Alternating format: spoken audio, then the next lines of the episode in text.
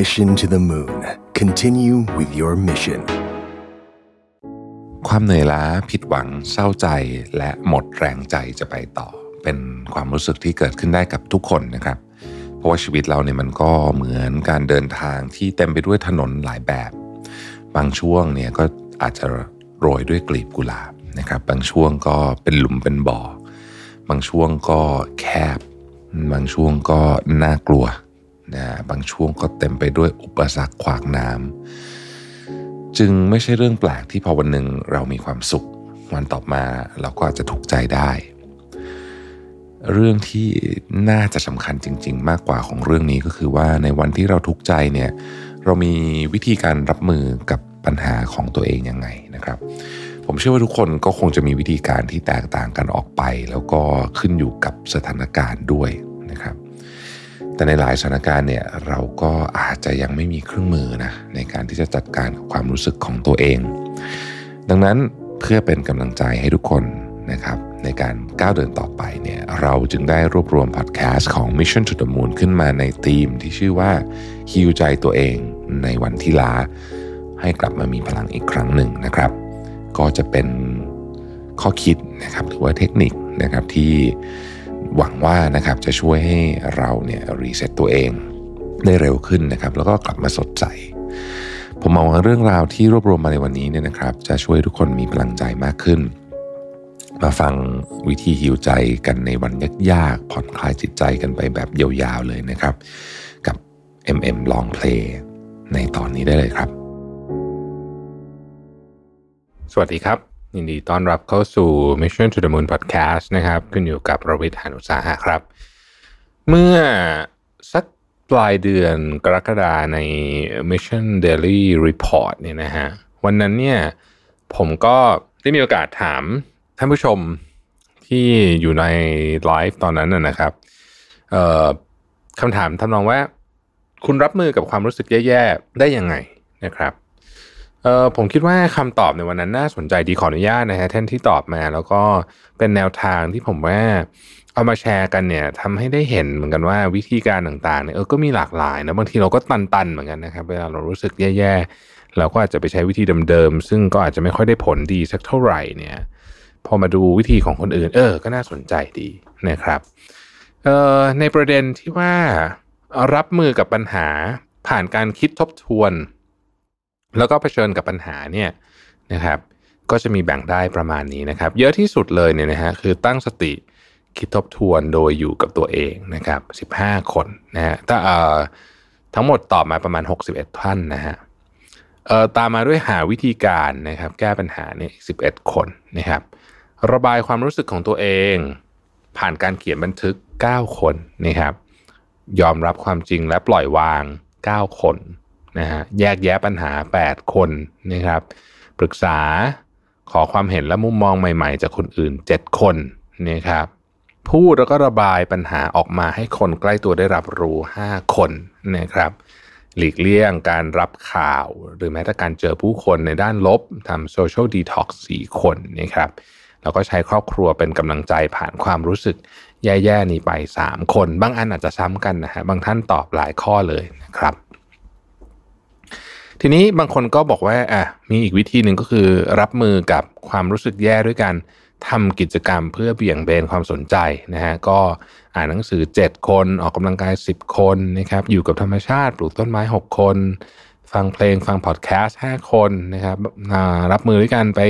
ทำหรือว่าหาอาหารอร่อยทาน6คนนั่งสมาธิ1นะครับดูหนัง6เล่นเกม2นอน1วาดภาพ1นะครับทีนี้ผมว่าที่น่าสนใจเนี่ยคือคอมเมนต์นะครับคอมเมนต์ก็ผมอ่านแบบคร่าวๆนะคงไม่ได้ลงดีเทลทั้งหมดผมรู้สึกว่าเอามาร้อยเรียงกันแล้วเนี่ยผมชอบผมว่ามันเป็นจะเป็นพอดแคสต์ตอนที่ผมจะเก็บไว้เป็นตอนที่จะมาเปิดฟังเวลารู้สึกแย่ๆนะครับบางท่านบอกว่าเวลารู้สึกแย่เนี่ยเราต้องตั้งสตินะพยายามคิดบวกให้ได้ค่อยๆยอมรับความจริงอาจจะคุยกับคนสนิทหรือว่าครอบครัวให้ระบายออกมาบ้างหาอะไรที่มันรื่นเริงบันเทิงใจเช่นทานของอร่อยๆหรือทานขนมหวานอีกท่านหนึ่งบอกว่าวิธีการรับมือกับข่าวร้ายคือการพูดคุยบอกเล่าเรื่องราวกับเพื่อนสนิท ที่ไม่ต้องเกี่ยวข้องกับเรื่องนั้นก็ได้เป็นการระบายแล้วก็อีกฝั่งนึงก็ฟังความคิดเห็นแล้วก็มุมมองที่อีกฝั่งนึงให้มาอาจจะเป็นแบบ outside in ก็คือคนที่ไม่ได้รู้เรื่องนี้มาตั้งแต่ต้นแล้วบางทีมันเวิร์กนะเขาบอกว่าวิธีนี้เป็นวิธีที่ใช้พลังงานน้อยมากแล้วก็คนที่เราไปคุยด้วยส่วนใหญ่เนี่ยเขายินดีจะคุยอยู่แล้วแต่จำนวนมากไม่ยอมทำนะก็น่าเสียดายอีกท่านบอกว่าวิธีจัดการความรู้สึกแย่ๆในช่วงนี้ใช้วิธีการเขียนกำลังเขียน free writing แล้วก็ทำ morning pages ทุกเช้ารู้สึกว่าช่วยได้มากๆรู้สึกเป็นพื้นที่ปลอดภัยและการอ่านหนังสือเล่มโปรดก็รู้สึกเหมือนอยู่ในเซฟโซนด้วยช่วงนี้ผ่านความรู้สึกลบๆด้วยวิธีนี้อีกท่านหนึ่งบอกว่าขอใช้วิธีกำจัดความคิดจากข่าวร้าย 1. เผชิญกับมัน 2. คิดเรื่องที่ดีเกี่ยวกับมัน 3. เล่าให้เพื่อนฟัง 4. ปรับตัวอยู่กับสิ่งที่เกิดขึ้นให้ได้โดยพยายามมองหาโอกาสใหม่ๆเสมออีกท่านนึงบอกว่าช่วงนี้เจอแต่ข่าวไม่ดีนะเจอก็จะนิ่งกับตัวเองสักพักคิดว่าข่าวนี้แย่ที่สุดสำหรับเราเนี่ยแค่ไหนจากนั้นก็สร้างทางเลือกให้กับตัวเองแล้วก็ทำตามที่เราเลือกไว้หลักๆคือสติเวลาเครียดจะออกกำลังกายแล้วก็อ่านหนังสืออีกท่านบอกว่าพิจารณาเนื้อหาก่อนนะแยกแยะความจริงกับข้อคิดเห็นเพราะคนเรามีสิทธิ์คิดมีสิทธิ์ออกความเห็นดังนั้นเราควรมองความจริงเป็นหลักเราค่อยมองว่าเราได้รับผลกระทบอะไรบ้างอย่างแย่ที่สุดคืออะไรเราแก้ได้ไหมถ้าไม่ได้ก็จำเป็นต้องปล่อยไปเราก็มองหาทางอื่นอีกท่านนึงบอกว่าเวลาเจอเรื่องไม่ดีจะนั่งเขียนลงสมุดเขียนเป็นแผนภาพเลยว่าเรื่องนั้นเนี่ยมีผลต่อชีวิตต่ออารมณ์ยังไงแล้วก็ลองทำทุกอย่างที่จะฮีลร่างกายและจิตใจได้เช่นอาบน้ำแต่งตัวสวยๆปลูกต้นไม้ฟังเพลงทำอาหารถ้ายังไม่หายก็นั่งสมาธิอีกท่านนึงบอกว่าวิธีรับมือกับเรื่องร้ายๆคือพยายามมีสติพร้อมรับมือและคิดบวกหาสิ่งดีๆที่จะทำได้ดีที่สุดในเวลานั้นโควิดรอบแรกเขาว่าแย่แล้ว2ก็หนักกว่ามันก็เป็นแบบนี้ก็ต้องพยายามทำวิกฤตให้เป็นโอกาสในทุกๆวันบอกไว้ว่าเราต้องรอดขอบคุณทุกสิ่งที่เข้ามาในชีวิตวันที่ดีมีอยู่ทุกวันอีกท่านบอกว่าเรื่องร้ายๆทุกอย่างที่เกิดขึ้นนับเป็นเพียงบททดสอบบทหนึ่งที่จะทำให้เราแข็งแกร่งขึ้น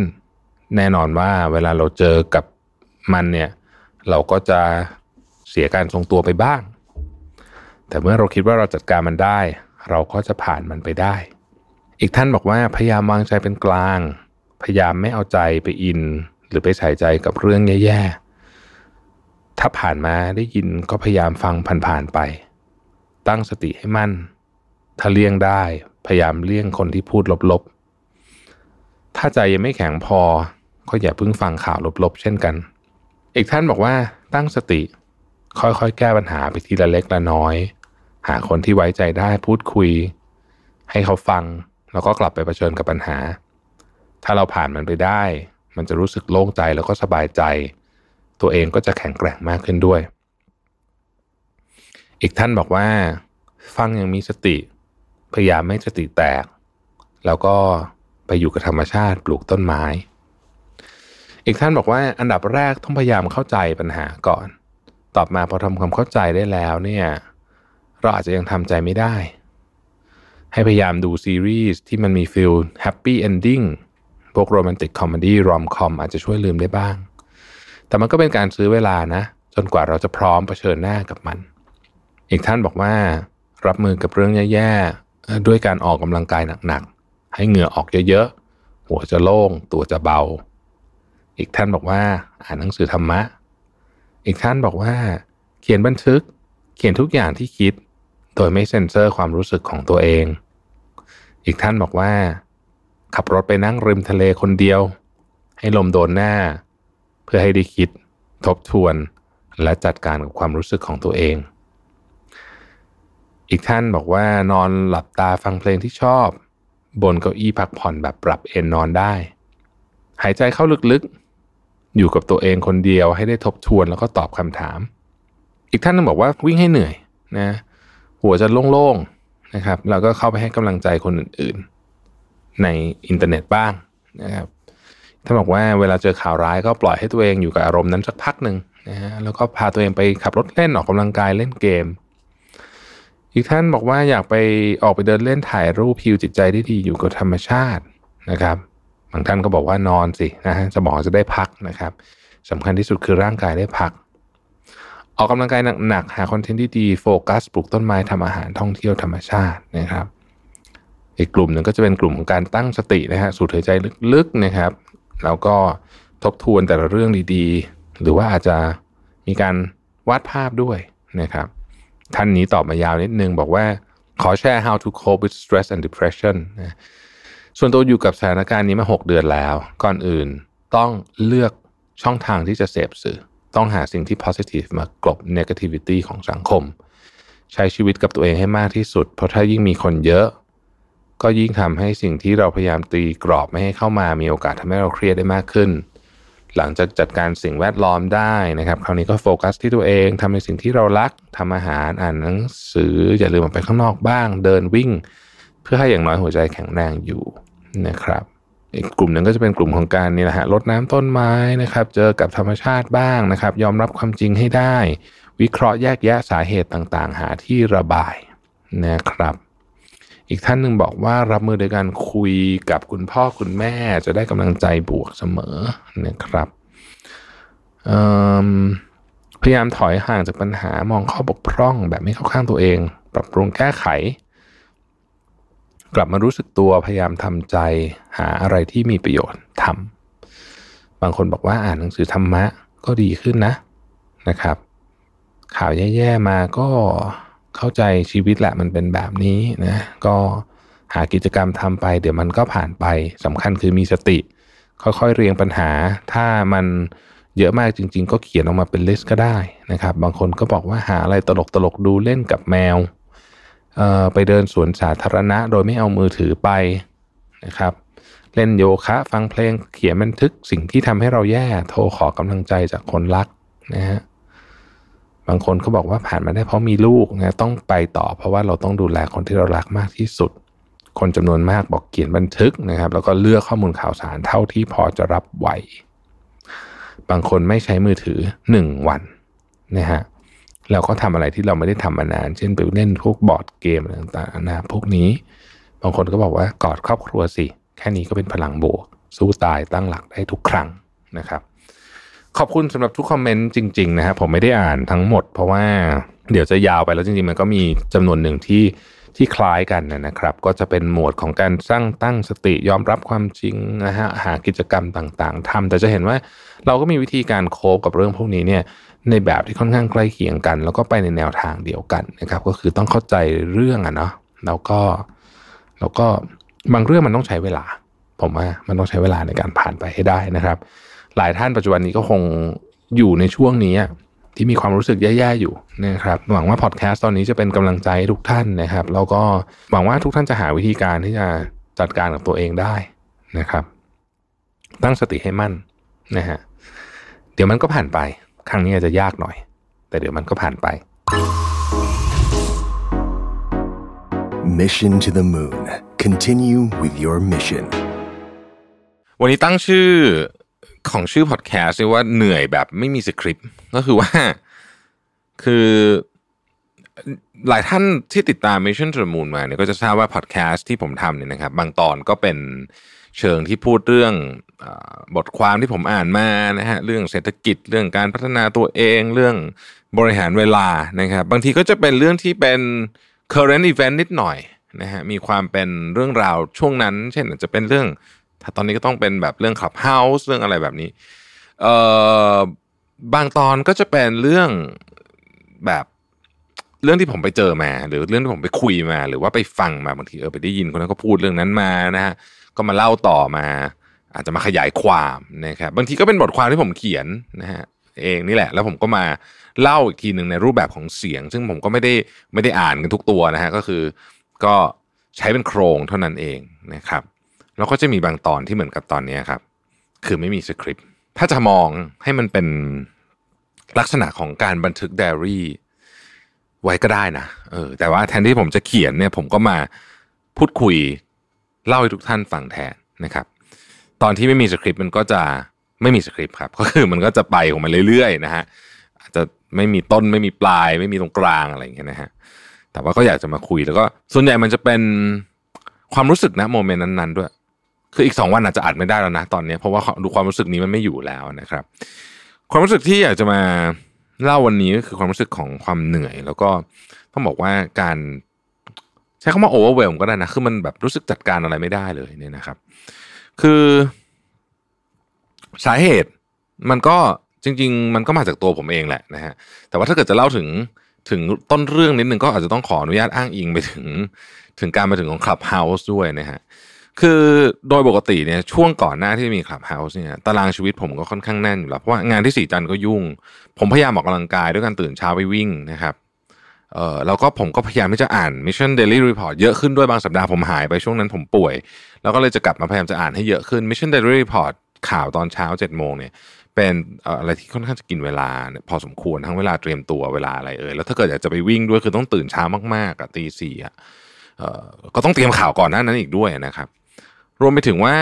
พอดแคสต์ที่ต้องทำวันละ2ตอนอยู่แล้วแล้วก็งานที่ศรีจันทร์ซึ่งผมพยายามจะไม่เอาเวลางานของศรีจันทร์เนี่ยมาทำเรื่องของมิชชั่นคือพยายามจะแยกกันให้ได้นะครับแล้วก็มีรายการใหม่รีวิวของนู่นนี่เนี่ยถ้าพูดถึงถ้าเป็นเหยือกน้ำแล้วกันนะถ้าสมมติว่าเป็นเหยือกน้ำเนี่ยงานผมตอนนั้นเนี่ยความรู้สึกก็คือมันปริ่มๆจะล้นอยู่ละแต่ยังไม่ล้นยังพอแบบพอจะบริหารจัดการได้แต่พอพอดแคสต์ไม่ใช่ไอ้ Clubhouse มาเนี่ยนะครับซึ่งจะไปโทษ Clubhouse ก็ไม่ถูกนะเพราะว่าเราก็เป็นคนเลือกที่เขาไปเล่นเองเนี่ยมาเนี่ยมันก็เหมือนเทน้ำเข้าอีกแก้วนึงตุ้มลงมาในไอ้เหยือกเนี่ยนะครับซึ่งมันกำลังจะล้นอยู่แล้วเนี่ยนะฮะโอ้โหคราวนี้ก็นั่นเลยนะฮะเมื่อวานเราเพิ่งเปิดตัวผังของ Clubhouse ไปทั้งหมด7รายการนะครับทั้งวันตั้งแต่ 7:00 นจนถึง 3:00 นเนี่ยซึ่งก็มีทั้งแบบที่พูดสดมีทั้งแบบที่อัดมารีรันบ้างอะไรบ้างก็จะมีรายการสดสำคัญตอนเช้า 7:00 นก็คือ Mission Daily Report ใช่ไหมกับตอนกลางคืนครับวันนี้ซึ่งเป็น Clubhouse Only เลยก็คือตอนประมาณ 20:00 นนะครับทีนี้เนี่ยคือเอาจริงตอนนี้เนี่ยผมก็รู้สึกแบบไม่สามารถที่จะควบคุม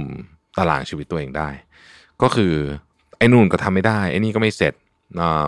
ออกกำลังกายก็ไม่ได้ออกช่วงนี้ก็คือมาวิ่งนิดหน่อยตอนเที่ยงอะไรแบบนี้ได้ครึ่งชั่วโมงอะไรแบบนี้นะฮะก็คือมันก็ไม่เหมือนกันไปวิ่งที่สวนลุมตอนเช้าหรอกนะความรู้สึกต่างกันเยอะเราก็รู้สึกนอนไม่พอผมรู้สึกแบบเหมือนตามันล้านอนไม่พอเนี่ยมาหลายวันละนะฮะแล้วก็คำถามก็คือว่าแล้วทำไมไม่จัดไม่ได้เหรออะไรเงี้ยในวันของ Clubhouse เนี่ยเราก็คือ Mission to the Moon ก็มองตัวเองเป็น Content Creator พอเป็น Content Creator เนี่ยคุณจะพลาดไอ้ Clubhouse มันก็คงจะแหมมันก็พูดยากนะเพราะว่าทุกคนเขาก็กระโดดลงไปเล่นกันหมดนะฮะแล้วเกิดเราช้าก็เราก็จะไม่มีพื้นที่ถ้าเราเปิดไปดูเราก็จะเห็นว่าคนที่เป็น Content Creator เนี่ยเขาก็อยู่ในนั้นกันผมใช้ว่าทุกคนเลยก็ว่าได้นะผมนึกไม่ออกเลยว่าใครไม่อยู่แต่ว่ามันก็สร้างแรงกดดันให้กับเราพอสมควรเราก็คือผมด้วยนะครับวันนี้ก็เลยอยากจะมาชวนคุยเรื่องนี้ตั้งประเด็นไว้อย่างนี้แล้วกันว่าเวลาชีวิตคุณเหนื่อยหรือว่ารู้สึกมันล้นไปหมดเนี่ยล้นแบบเนี่ยทำยังไงกันดีบ้างนะครับอาจจะไม่มีคำตอบให้นะแต่ว่าชวนคุยชวนคิดกันไปแล้วกันนะครับผมรู้สึกว่าอันที่หนึ่งที่เป็นเรื่องที่สำคัญที่สุดเลยเนี่ยคือไม่ว่างานจะยุ่งขนาดไหนก็ตามเนี่ยนะฮะยิ่งงานยุ่งเราต้องยิ่งเข้มงวดกับเรื่องของเขาเรียกว่าเป็นเบสิกไฮจีนคือเรื่องพื้นฐานที่สุดอะเช่นยังไงเราก็ต้องพยายามหาทางหลับให้ได้อย่างเมื่อคืนเนี่ยผมเล่าให้ฟังเมื่อคืนเนี่ยผมจัด Clubhouse กับเอกับต้องเนี่ยนะฮะมันไม่ใช่รายการมิชชั่นด้วยซ้ำนั่นคือรายการสภาชานมนะเสร็จตอน 4:00 นแล้วผมได้รับโทรศัพท์สำคัญมากเลยนะฮะตอนประมาณ 4:00 นนิดๆนะครับจากผู้ใหญ่ท่านหนึ่งซึ่งก็เป็นเรื่องที่ผมกำลังรออยู่เนี่ยนะฮะแล้วก็คุยกับท่านสักพักนึงแล้วก็มีงานต้องทำเพื่อที่จะส่งเดี๋ยวนั้นเลยเนี่ยนะเพราะเขารออยู่เนี่ยนะฮะกว่าจะเสร็จงานก็ประมาณสัก 5:00 นทีนี้ตาคือไม่รู้ใครเคยเป็นหรือเปล่ามันตามค้างอ่ะเหมือนมันแบบเหมือนมันคิดงานอยู่แล้วมันหลับตาปุ๊บมันไม่หลับอ่ะคือสมองนี่แบบตื่นแบบคือกว่าจะหลับนู่นนะครับ 01:00 นแล้วก็แน่นอน ก็ไม่ได้วิ่งอ่ะคือถ้าตีหนึ่งผมวิ่งไม่ไหวแล้วก็ตื่นเช้ามาก็มาอ่านข่าวนะฮะแล้วก็มาประชุมมาทำงานอัดรายการalready กับอาจารย์นพดลกับพี่ปิ๊กแล้วก็9โมงก็มาประชุมที่สีจันทร์เนี่ยแล้วก็นั่งประชุมสีจันทร์เหมือนอยู่ตอนนี้ประมาณเที่ยงก็คือเบรกพักเที่ยงพอดีนี่ผมก็ประชุมไม่หยุดเลยเนี่ยนะฮะทำนู่นทำนี่มาแล้วก็พอมาถึงพักเที่ยงผมรู้สึกอยากจะอัดบันทึกความรู้สึกแบบนี้ไว้หน่อยว่ายังหาทางออกเรื่องนี้ไม่เจอคือ Clubhouse จะไม่ทำก็ไม่ได้ไองานอื่นก็มีแต่จะเพิ่มขึ้นนะครับแล้วก็ต้องยอมรับว่าเราก็รู้สึกว่ามันมีอะไรบางอย่างที่หายไปเพราะผมก็เลยคิดว่าพาร์ทนึงที่สำคัญก็คือทำยังไงก็ได้ให้อย่างกรณีเมื่อคืนสมมติClubhouseจบ 22:00 น.อย่างเงี้ยทำยังไงจะหลับได้ทันทีผมก็ต้องไป figure out ไอ้ basic things พวกนี้ที่เป็นเรื่องที่แบบเบสิกมากๆทำไงได้หัดหลับให้ได้เร็วขึ้นนะครับก็เป็นอันหนึ่งผมว่าสำคัญนะอันที่หนึ่งก็คือต้องไปคิดเรื่องเบสิกให้ได้แล้วก็แม้ว่าจะมีเวลาเพียงน้อยนิดแค่ไหนก็ตามเนี่ยนะฮะก็ยังต้องดูแลรักษาร่างกายให้ดียกตัวอย่างเช่นผมอัดตอนนี้เสร็จปุ๊บเนี่ยเดี๋ยวผมก็จะไปวิ่งละนะครับขอครึ่งชั่วโมงก็ยังดีเนาะวิ่งตอนเที่ยงนี่แหละไม่เป็นไรนะครับก็โชคดีที่สีจันมีฟิตเนสนะก็เลยง่ายหน่อยนะครับพอเป็นเรื่องเบสิกพวกนี้เนี่ยนะฮะแล้วก็ช่วงนี้ก็พยายามที่จะเลือกอาหารให้มันแบบเฮลตี้หน่อยอ่ะนะฮะจืดๆโปรตีนหน่อยเยอะๆหน่อยอะไรเงี้ยนะฮะแล้วก็พยายามที่สุดที่ไม่ว่าจะมีสล็อตช่วงไหนก็ตามถ้าพักได้คือพักแบบว่าหลับตา10 นาทีอะไรเงี้ยก็คือหลับตาก็จะไม่เล่นมือถือนะฮะเพราะรู้สึกว่าใช้มือถือเยอะมากอยู่แล้วกับการอยู่ใน Clubhouse ในต่างๆนานาพวกนี้ผมคิดว่าพอพาร์ทนี้ถ้าทำได้สำเร็จนะซึ่งผมยังไม่ลงตัวเลยนะฮะเรื่องของงานเนี่ยมันจะดีขึ้นนะครับอันที่สองก็คือว่าตอนนี้เป็นอีกครั้งนึงที่ผมมานั่งดูจริงๆนะว่าเฮ้ยอะไรที่ต้องทำเองอันนี้แบบทุกครั้งที่งานมันยุ่งมากเนี่ยผมจะมาถึงข้อเนี่ยว่าเอ๊ะสรุปบางอย่างที่เราทำอยู่เนี่ยเราต้องทำเองหรือเปล่านะครับผมก็มานั่งไล่ดูว่างานผมแต่ละวันเนี่ยผมทำอะไรบ้างเขียนออกมาแล้วก็มาดูว่าเฮ้ยบางอย่างให้คนอื่นทำได้บางอย่างให้คนอื่นทำได้จริงๆเพียงแต่ว่าที่ผ่านมาเราอาจจะเลือกทำเองเพราะว่าเรารู้สึกสนุกใช่มันมีพอยต์นี้ด้วยนะแต่ว่าตอนนี้เราต้องยอมที่จะให้คนอื่นทำแม้ว่าเราจะรู้สึกเป็นงานที่สนุกก็ตามยกตัวอย่างถ้าใครดูข่าวตอนเช้าอ่ะไอ้พวก 7:30 น.อ่ะฮะผมทำเองคือจริงๆคนอื่นทำเขาได้แหละมันไม่ได้มีอะไรหรอกนะฮะแต่ว่าผมทำเองเพราะว่าผมชอบครับผมชอบใช้โปรแกรม Canva ทำผมสนุกดีผมชอบนะผมชอบจัดฟอนต์ดึงไปดึงมาเอารูปนี้มาแปะอะไรเนี่ยก็ตอนนี้ก็ต้องไม่ทำอ่ะเพราะว่าถ้าทำด้วยเนี่ยแล้วก็โอ้ตายแน่นอนมันคือประหยัดเวลาได้10นาที15นาทีก็ต้องเอาหมดนะครับอันที่3เนี่ยซึ่งผมพบว่าสำคัญมากก็คือว่าเราต้องมีการจัดกรุ๊ปปิ้งของงานตามลักษณะของมันคือถ้าไม่ยุ่งจริงๆผมจะไม่ค่อยได้ดูเรื่องนี้แต่ว่าเวลายุ่งจริงผมจะดูเช่นวันไหนที่ต้องออกไปข้างนอกนะฮะมันค่อนข้างจะกินพลังงานอยู่แล้วคือยังไงออกไปข้างนอกเนี่ยออกไป1นัด2นัด3นัดเนี่ยไม่ค่อยต่างคือยังไงก็เหนื่อยว่างั้นเถอะนะฮะเดี๋ยวนี้ผมเลยบอกว่าเอางั้นกรุ๊ปมันไปด้วยกันหมดเลยวันไหนอยู่ข้างนอกเอาให้มันได้เยอะที่สุดแล้ววันไหนอยู่ออฟฟิศขออยู่ออฟฟิศทั้งวันอะไรอย่างเงี้ยผมพยายามจะจัดงานให้มันเป็นรูปแบบนี้แล้วรู้สึกว่าถ้าเกิดเป็นแบบนี้เนี่ยมันก็ช่วยให้เราเหมือนกับคือจะใช้คำว่าเหนื่อยทีเดียวก็ได้นะเวลาออกข้างนอกมันเหนื่อยนะผมเชื่อว่าทุกท่านก็เป็นนะฮะผมเนี่ยเคยมีช่วงชีวิตนึงผมเป็นเซลล์นะครับเซลล์นี่คือออกข้างนอกแบบคือออกข้างนอกขับรถตลอดเวลาใช่ไหมก็รู้สึกว่าการออกข้างนอกนี่มันใช้พลังงานเยอะแฮะเทียบกับการอยู่ออฟฟิศนะแล้วก็มันเหมือนมันเดรนอ่ะมันเหมือนแบบมันถ้าคุณมีอย่างน้ำอ่ะอยู่ในโถเมื่อกี้ที่ผมยกตัวอย่างมันเหมือนพอออกข้างนอกปุ๊บมันเหมือนเปิดก๊อกอ่ะฟรึบทีเดียวหายไปทีแบบเยอะเลยเนี่ยก็เลยรู้สึกว่ามันต้องจัดคือวันไหนต้องออกคือต้องออกแล้วก็ออกให้มันแบบนั่นเลยนะฮะวันไหนอยู่ออฟฟิศก็คืออยู่ออฟฟิศนะครับแล้วก็ทำกรุ๊ปปิ้งให้ดีนะฮะข้อที่4เนี่ยผมว่าเป็นอีกมุมนึงที่น่าสนใจคือว่าเราเนื่องจากตอนนี้เนี่ยคือในฐานะที่ทำมีเดียด้วยใช่ไหมแล้วก็ทำสีจันด้วยซึ่งสีจันผมก็จะดูหลายแง่มุมแต่หลายๆอันมันก็เป็นเรื่องเกี่ยวกับมีเดียนั่นแหละเพราะว่าเราเป็นบริษัทมาร์เก็ตติ้งเกี่ยวข้องกับคอมมิวนิเคชั่นเยอะ ผมพยายามจะหาอะไรที่มันไม่เกี่ยวข้องกับเรื่องที่ผมทำเนี่ยในการดึงตัวเองออกไปจากเรื่องพวกนี้บ้างเช่นช่วงนี้ผมกลับมาอ่านนิยายอีกละแม้ว่าจะอ่านได้วันละจึ้งนึงนิดเดียวก็เหอะนะฮะไม่ได้อ่านเพราะสนุกด้วยรู้สึกว่าอ่านเพราะต้องการให้ตัวเองเนี่ยออกมาจาก environment ที่มันดู overwhelm ไปหมดเลยเนี่ยนะครับอันนี้ก็เป็นจะเรียกไอเดียก็ไม่เชิงนะเป็นแนวคิดแล้วกันที่ผมว่าในช่วงเวลาที่มันยุ่งๆเราต้องพยายามจะหาทางรอดให้ได้ก่อนนะครับแต่ไม่ใช่บอกว่าดีนะนี่ไม่ใช่สภาพชีวิตที่ผมรู้สึกว่ามันควรจะเป็นแต่ว่าณขณะนี้มันต้องเอาแบบนี้ก่อนนะครับแล้วเดี๋ยวได้ไม่ได้ยังไงจะมาเล่าให้ฟังอีกทีนึงนะครับก็ฝากติดตามพวกเราด้วยแล้วกันไหนๆเราก็อดนอนละเราก็ติดตามพวกเราใน Clubhouse ด้วยแล้วกันนะครับไหนๆเราอดนอนทำแล้วก็ถ้ามีคนติดตามเยอะเราก็จะมีกำลังใจนะครับ Mission to the Moon Continue with your mission ผมไปเจอบทความใน Medium ชื่อ What to do when you feel overwhelmed with your life นะของคุณซีนามกูโน่ซึ่งผมว่ามันดีมากเลยอะถ้าผมอยากจะมาเล่าต่อนะฮะ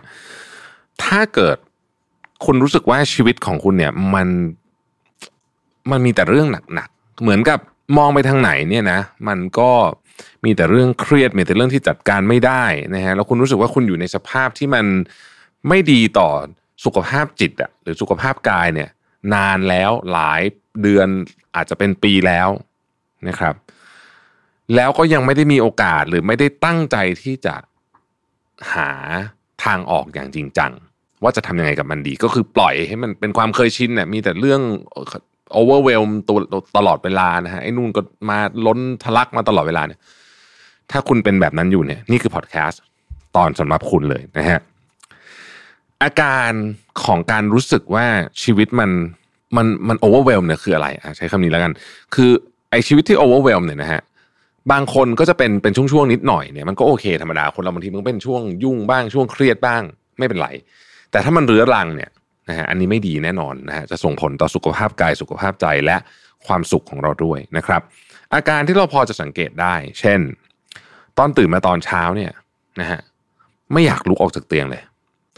ที่ไม่อยากลุกออกจากเตียงเนี่ยเพราะว่ามันมีอะไรทำเต็มไปหมดเลยแล้วก็รู้ว่ายังไงก็ทำไม่เสร็จหรือเวลาเจอเรื่องเล็กๆน้อยๆที่กวนอารมณ์เรื่องเล็กน้อยมากเนี่ยก็รู้สึกหงุดหงิดมากๆแบบโอเวอร์เกินเบอร์ไปเยอะนะครับอันที่3นะฮะคุณรู้สึกว่าคุณไม่มีอารมณ์ร่วมกับเหตุการณ์ต่างๆที่เกิดขึ้นรอบตัวคุณหรือว่าคนรอบตัวคุณเลยด้วยซ้ำหมายถึงว่าคุณรู้สึกเหมือนกับแยกตัวเองออกมานะฮะไม่ยินดียินร้ายกับหลายๆเรื่องในที่นี้ไม่ใช่ในแบบที่ดีด้วยนะคือเหมือนรู้สึกแบบเบื่อชีวิตอะนะว่างั้นเถอะนะครับอันที่4คุณรู้สึกว่าน้ำหนักของไอ้ภาระที่คุณได้แบกอยู่เนี่ยนะมันเยอะเกินกว่าที่คุณจะไม่จะจัดการได้นะคุณรู้สึกว่าไม่ว่าคุณจะเติมพลังเช่นกินกาแฟกี่แก้วก็ตามอะไรมันไม่มีทางที่จะทำให้งานหรืออะไรต่างๆที่คุณมีเนี่ยมันหมดจบไปได้นะครับแล้วพอตกกลางคืนคุณก็เหนื่อยมากแต่ไม่ว่าคุณจะเหนื่อยขนาดไหนคุณก็รู้สึกว่าคุณก็นอนหลับได้ไม่ดีหลับได้ไม่เพียงพอหรือนอนไม่หลับอยู่ดีนะครับที่เป็นแบบนี้เนี่ยนะฮะที่เป็นแบบนี้เนี่ยเขาใช้คำว่าemotional exhaustion นะครับก็คือความเหนื่อยล้าทางอารมณ์นะฮะ exhaust นะความเหนื่อยล้าทางอารมณ์เนี่ยนะฮะคือเขาบอกว่าสมองของเราเนี่ยมันเต็มไปด้วยขยะนะครับขยะหรือว่าของที่มันรกแล้วกันใช้คำนี้ดีกว่าใช้คำขยะอาจจะเป็นคำแปลที่เป็นของที่มันรกนะฮะเช่นความคาดหวังความสับสนการเปรียบเทียบกับคนอื่นมาตรฐานของสังคมข่าวต่างๆความกลัวความอิจฉาความเกลียดเป็นต้นและอื่นๆอีกมากมายพอมันเยอะมากนะฮะบวกกับความเครียดเราไปด้วยความเครียดก็เยอะเนี่ยนะฮะซึ่งความเครียดมันก็อาจจะมาจากเรื่องส่วนตัวหรือเรื่องที่ทำงานก็ได้นะครับเช่นคุณอาจจะอยู่ในสถานการณ์ที่มีแรงกดดันสิ่งแวดล้อมที่กดดันสูงโดนกดดันจากพ่อแม่โดนกดดันจากคู่รักโดนกดดันจากเพื่อนร่วมงานโดนกดดันจากเจ้านายโดนกดดันจากเศรษฐกิจนะครับโดนกดดันจากเรื่องเงินโดนกดดันจากเรื่อง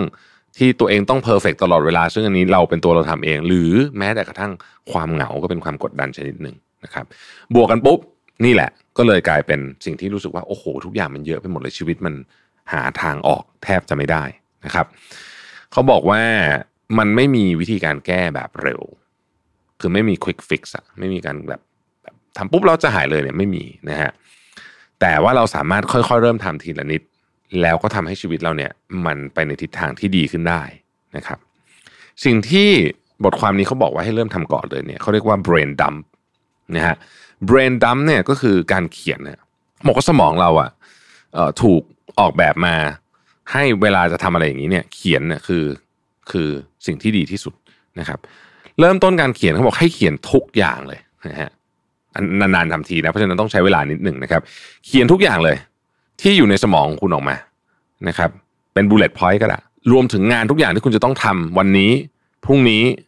สัปดาห์หน้าหรืออะไรก็ตามที่คุณนึกออกเขียนออกมาให้หมดเลยนะฮะทุกอย่างเลยแล้วอ่านลิสต์นั้นดูแล้วหยิบปากกาไฮไลท์เตอร์มาแท่งหนึ่งนะครับ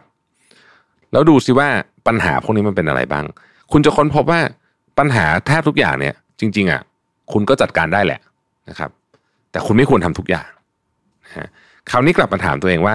อะไรคือสิ่งที่สำคัญที่สุดเอาสัก3อย่างก็ได้จริงๆตอนนี้สำคัญในแง่มุมไหนสำคัญในเรื่องที่จะทำให้เราไปถึงเป้าหมายได้สำคัญในแง่ที่จะทำให้เรามีความชัดเจนในชีวิตหรือแม้แต่กระทั่งความสุขต่างๆนานาเหล่านี้เอาแค่3อย่างพอนะครับแล้วเขาบอกว่าของที่เหลือในลิสต์ทั้งหมดอะที่คุณเขียนมายาวเหยียดอาจจะมีเป็น 4-50 อย่างเนี่ยตอนนี้มัน redundant โยนมันทิ้งไปก่อนเลยยังไม่ต้องทำนะฮะเอาพลังงานทุกอย่างมาจัดการ3เรื่องที่คุณเลือกนี้พอคุณเลือกได้แล้วว่า3เรื่องจะเป็นอะไรนะครับขั้นตอนต่อไปเนี่ยก็คือว่า1จะจัดการปัญหานี้หรือจะทำให้เป้าหมายนี้ที่คุณเลือกมาเนี่ยสำเร็จอย่างไรวิธีการเป็นยังไงนะครับ2เราต้องการความช่วยเหลือจากข้างนอกไหมถ้าต้องการคนนั้นเป็นใครหรือคืออะไร3มันมีเดดไลน์ไหมเรื่องเนี้ยมันมีเดดไลน์ไหม4ผลที่เขาในนี้เขาใช้คำว่า exact outcome คือเอาแบบเป๊ะๆเลยเนี่ยนะที่เราคาดหวังจากเรื่องเนี้ยคืออะไรนะครับเขาบอกว่าของส่วนใหญ่ของเราเนี่ยนะที่เราตื่นตระหนกหรือว่าเครียดกับมันเนี่ยจริงๆมันไม่ได้สำคัญขนาดนั้นหรอกเพียงแต่ว่าพอมันรวมกันเป็นดินพอกหางหมูเนี่ยนะครับมันก็เลยทำให้เกิดสิ่งที่เรียกว่าเป็น sense of urgency กับความเครียดอยู่ในสมองของเรานะฮะแล้วเราเหมือนถูกฝังนะฮะฝังกลบนะโดยไอ้พวกเนี้ยพอเราไม่จัดการมันเราก็ไม่รู้ว่ามันจริงๆแล้วมันอาจจะไม่ได้ใหญ่ขนาดนั้นก็ได้นะครับนั่นก็คือขั้นตอนที่1คือ brain dump อันที่2เขาเรียกว่า reorganization หลังจากที่คุณเริ่มรู้แล้วว่าโอเคคุณจะทำอะไรที่เป็นเรื่องที่สำคัญเนี่ยนะฮะเขาบอกว่าให้จัดการชีวิตคุณเอาของที่ไม่จำเป็นของที่ไม่มีความสวยงามไม่สปาร์กจอยว่างั้นเถอะหรือไม่สำคัญเนี่ยออกไปให้หมดเขาบอกว่านี่คือวิธีการเคลียร์หัวสมองที่ดีที่สุดอย่างหนึ่งนะครับพูดถึงในสมองด้วยและพื้นที่จริงๆที่เราอยู่ด้วยนะฮะเขาบอกว่าทำบ้านเนี่ยให้มี3คำ stability comfort coziness นะฮะก็คือมีความสบายมีความมั่นคงแล้วก็มีความเรียกว่าชิลอะนะ coziness นี่ผมอาจจะแปลว่าคืออยู่แล้วรู้สึกมันเย็นนะสงบสุขร่มเย็นนะฮะเขาบอกว่าอันดับที่1เลยเนี่ยจัดของจัดห้องนะครับทำอะไรก็ได้นะฮะที่ทำให้คุณรู้สึกแบบเนี้ยนะฮะในคอมพิวเตอร์ก็เหมือนกันลบไฟล์ทิ้งจัดโฟลเดอร์ใหม่ซะนะครับเพราะว่าเวลาคุณเห็นมันเนี่ยคุณจะรู้สึกว่าถ้าเกิดคุณมีโฟลเดอร์เต็มไปหมดแล้วก็ไฟล์เต็มไปหมดมันก็จะโอเวอร์เวลไปหมดเลยจัดอีเมลทั้งหมดเลยนะเขาบอกว่าแน่นอนทำแค่นี้มันไม่ได้ช่วยให้ชีวิตคุณหายยุ่งเหยิงหรอกแต่ว่ามันเป็นจุดเริ่มต้นนะครับเพราะพอคุณเริ่มทำแบบนี้ปุ๊บเนี่ยคุณจะเริ่มไปทำกับอย่างอื่นในชีวิตคุณด้วยนี่ความสำคัญมันอยู่ตรงนี้นะฮะอันที่3ฮะบอกว่าสร้างมินิรูทีนที่ทำให้คุณรู้สึกดีนะครับเขาบอกว่ารูทีนบางอย่างเนี่ยที่เราจะทำเนี่ยมันดีก็จริงแต่ว่ามันเครียดเกินไปนะฮะเพราะมันอาจจะยากเกินไปเพราะฉะนั้นทำรูทีนให้มันเล็กที่สุดเท่าที่จะเล็กได้เช่นนั่งสมาธิวันละ5 นาทีคงไม่เหลือบากว่าแรงเกินไปหรือยืดเหยียดร่างกาย stretching 2 นาทีนะครับอะไรก็ได้ส่วนท้ายของย่อหน้าเนี่ยเขาเขียนไว้น่าสนใจเขาบอกว่าคุณเป็น CEO ของบริษัทที่เรียกว่าชื่อคุณนะจำกัดนะคือคุณเป็น CEO ของตัวเองนะครับในบทบาทจริงๆคุณอาจจะต้องทำงานให้คนอื่นต่างๆนานาก็ตามแต่ว่าคนหนึ่งที่เราเป็นคนที่ควบคุมได้ระดับหนึ่งก็คือตัวเราเองนะเราเป็น CEO เนี่ยเพราะฉะนั้นเราก็นี่แหละนะครับดีไซน์ชีวิตนะฮะอันที่4ใช้ชีวิตแบบสปรินต์แปลว่าอะไรนะฮะ ชีวิตโดยเฉพาะชีวิตการทำงานนะฮะชีวิตแบบสปรินต์เป็นแบบนี้คือสปรินต์นี่มันเป็นคอนเซ็ปต์พวกแอจไจล์ใช่ไหมแต่ว่าพอปรับมากับการทำงานคืออย่างนี้ฮะในหนึ่งวันเนี่ยอย่าไปนั่งแช่อยู่แล้วก็แบบยาวๆแบบอยู่ทั้งวันทั้งคืนทำงานไม่เอาให้โฟกัสไปเลยว่าเฮ้ยขอเวลาสักสมมติว่าวันหนึ่งจะทำ3สปรินต์นะสปรินต์หนึ่งชั่วโมงครึ่งปุ๊บเอาจบพักเบรกแล้วก็สปรินต์2ชั่วโมงครึ่งพักอันนี้เป็นวิธีที่ดีมากเพราะในชั่วโมงครึ่งนั้นเนี่ยคุณจะโฟกัสมาก productivity คุณจะสูงมากเลยในเวลาสั้นๆนั้นแล้วคุณก็หยุดเบรกพักนะฮะถ้ามองเป็นภาพที่ไกลกว่านั้นนะครับปีนึงอาจจะมีสัก3สปรินต์หมายความว่าปีนึงอ่ะมี3เรื่องใหญ่ๆที่คุณต้องทำก็พอแล้วแต่ขอให้3เรื่องนั้นมันเสร็จจริงๆนะฮะอย่างสมมติว่าถ้าเป็นบริษัทก็จะบอกว่าปีนี้ launch product 3 ตัวนี่ก็เป็น sprint นะครับในขณะเดียวกันท่านบอกว่ามี no work sprint ด้วยนะฮะ no work sprint ก็คือตั้งใจเลยว่าช่วงเวลาเนี้ยเราจะทำอะไรก็ได้ที่ห้ามเกี่ยวข้องกับงานเลยนะฮะอย่างเช่นยกตัวอย่างเช่นเวลาคนไป meditate ไปนั่งสมาธิที่ไกลๆอย่างเงี้ยนะฮะปิดโทรศัพท์มือถือไปเลยเนี่ยผมคิดว่าอันนั้นก็ถือว่าเป็น no work sprint ได้เช่นกันข้อสุดท้ายฮะเขาบอกว่าให้ทำสมองและร่างกายของคุณเหมือนกับโทรศัพท์มือถือเขาตั้งคำถามไว้น่าสนใจมากเขาบอกว่าครั้งสุดท้ายที่คุณทำโทรศัพท์มือถือแบตหมดอะเมื่อไหร่นะฮะสำหรับคนส่วนใหญ่เนี่ยมันนานมากแล้วเราจำไม่ได้แล้วด้วยนะครับเรามีที่ชาร์จในรถที่บ้านมี power bank นะครับและเวลาเราไปที่ไหนที่เขามีที่ชาร์จเราก็มักจะเอามือถือเราไปชาร์จแต่ว่าบางทีเราชอบทำตัวเองแบตหมด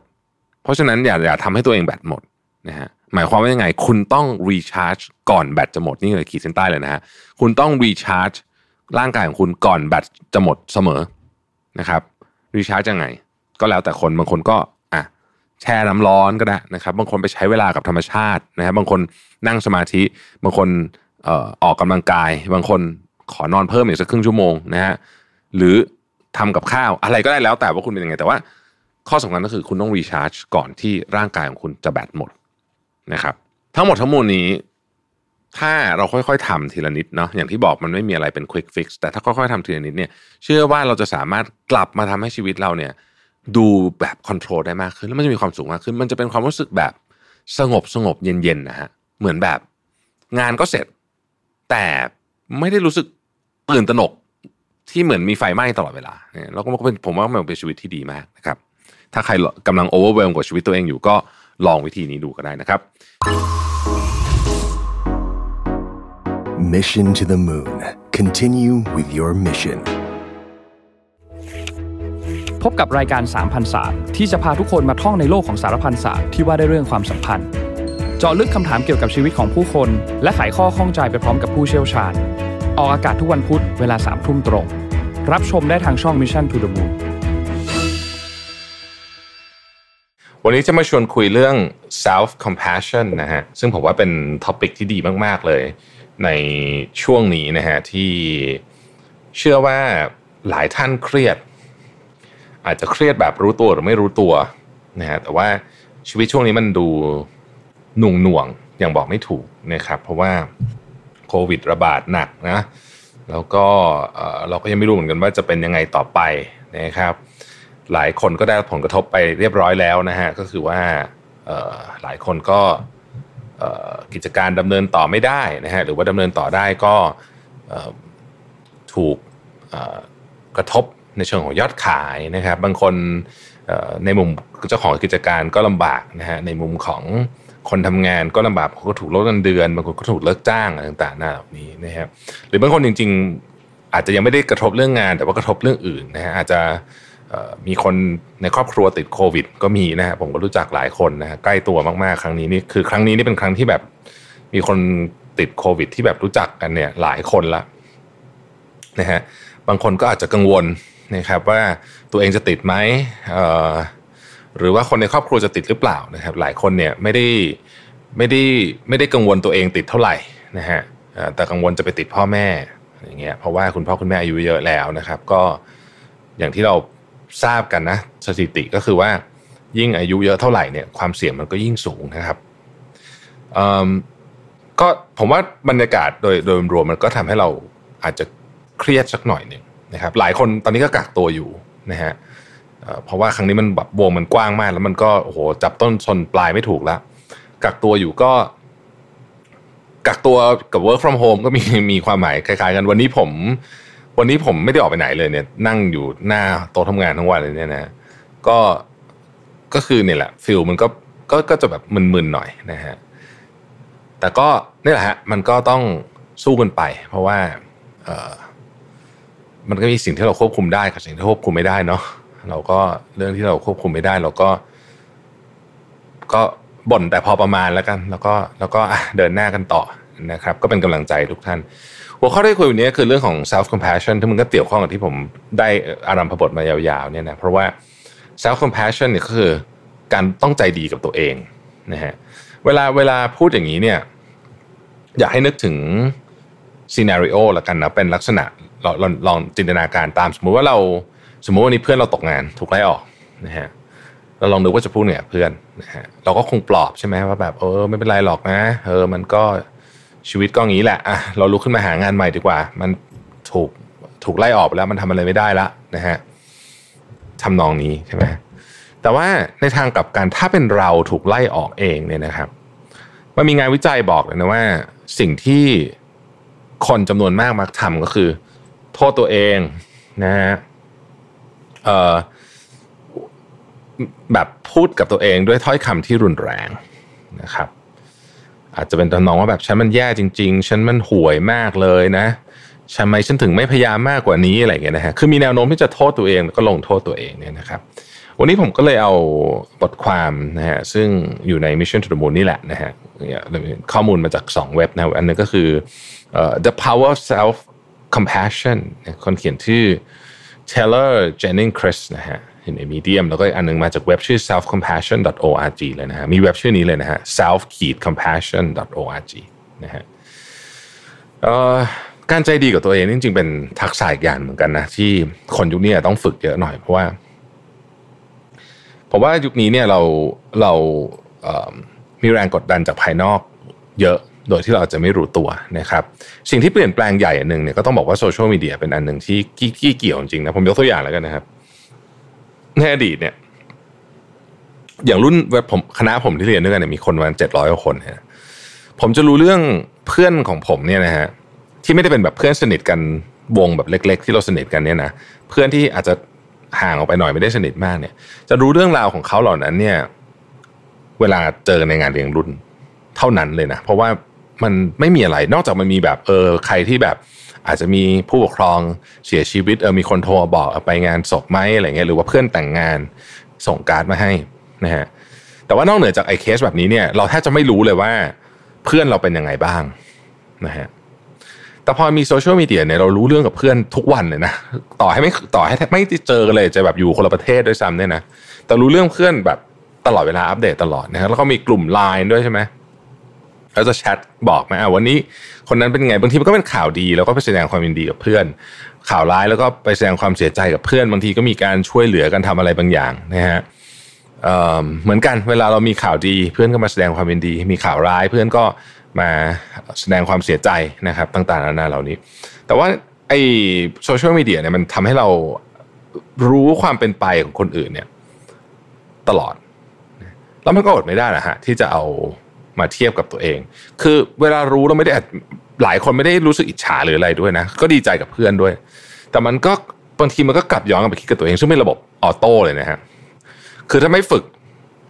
เรื่องนี้เนี่ยมันจะเป็นธรรมชาติเลยว่าบางทีเราจะกลับมองตัวเองว่าแล้วฉันเราเป็นยังไงบ้างฉันเคยฝันไว้ว่าจะอยากได้แบบนี้วันนี้ไปถึงไหนแล้วนะฮะแล้วพอมันยังไม่ได้เนี่ยนะฮะก็จะรู้สึกไม่ดีแล้วบางทีเนี่ยเราก็ยกระดับความคาดหวังเราขึ้นไปเรื่อยๆด้วยนะตามปัจจัยแวดล้อมหรือตามอะไรก็แล้วแต่บางทีก็ตามอายุเนี่ยความคาดหวังก็เพิ่มขึ้นนะฮะก็ยิ่งรู้สึกแล้วก็กดดันเพราะฉะนั้นถ้าเราไม่ใจดีกับตัวเองบ้างเนี่ยชีวิตเรามันจะเครียดมากนะฮะอย่างที่บอกเทียบกรณีเมื่อกี้ที่เล่าให้ฟังคือถ้าเกิดว่าโดนไล่ออกเนี่ยถ้าเป็นเพื่อนยังไงเราก็ปลอบแต่ถ้าเป็นตัวเองโดนไล่ออกเนี่ยเราอาจจะลงโทษตัวเองด้วยซ้ำเนี่ยนะครับก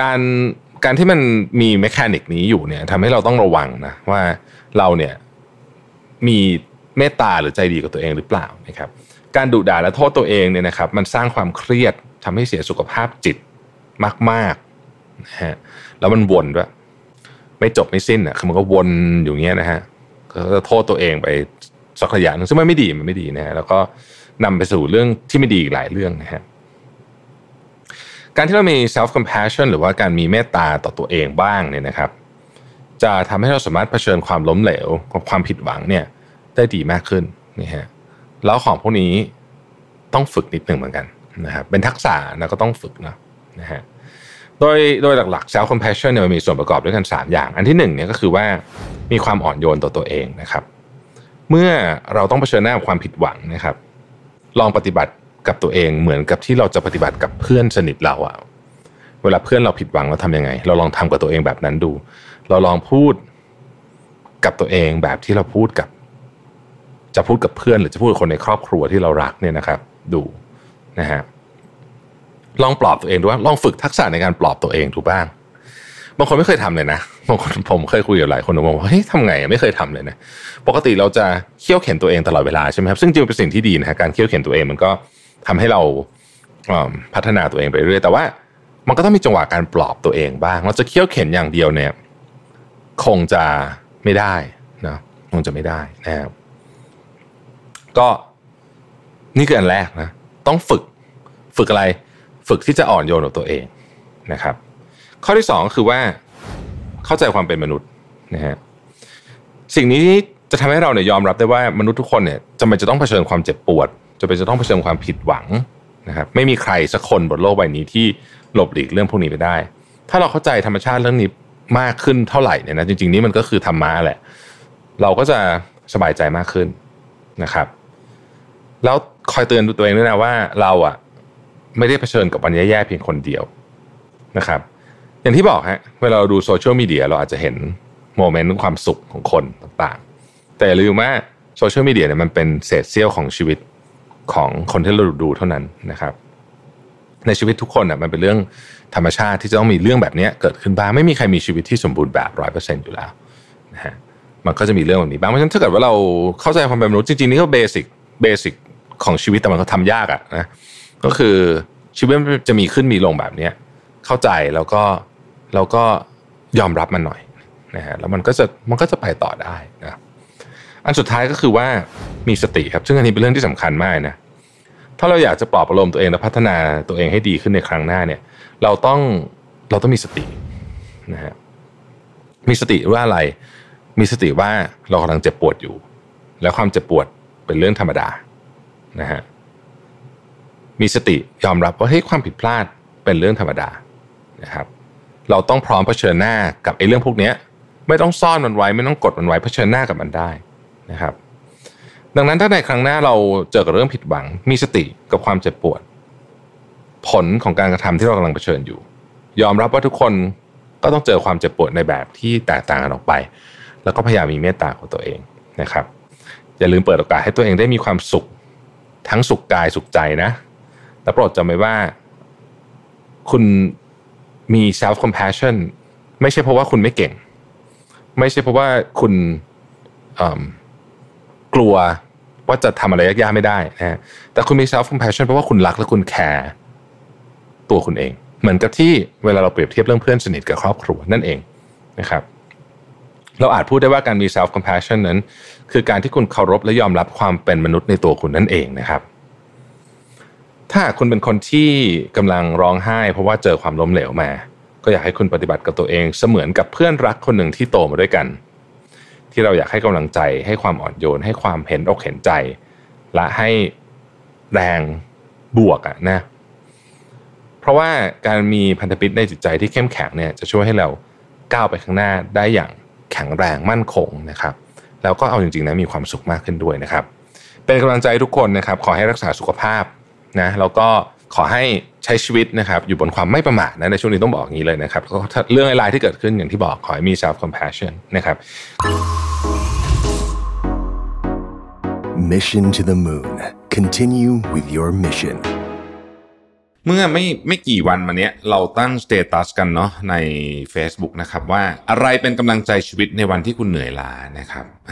เป็นผมว่าน่าสนใจนะครับเพราะว่ามีคนตอบคำถามมาแบบเรียกว่าบางอันนี้แบบอ่านแล้วชื่นใจมากเลยนะฮะ เดี๋ยวผมจะมาค่อยๆไล่กรุ๊ปปิ้งให้ฟังนะครับว่ามีอะไรบ้างนะครับหลายคนจะพูดถึงลูกกับคนรักนะฮะลูกคนรักนี่ก็เป็นหมวดอันที่ค่อนข้างใหญ่นะครับไม่จะเป็นลูกจะเป็นคุณพ่อคุณแม่นะครับหรือสัตว์เลี้ยง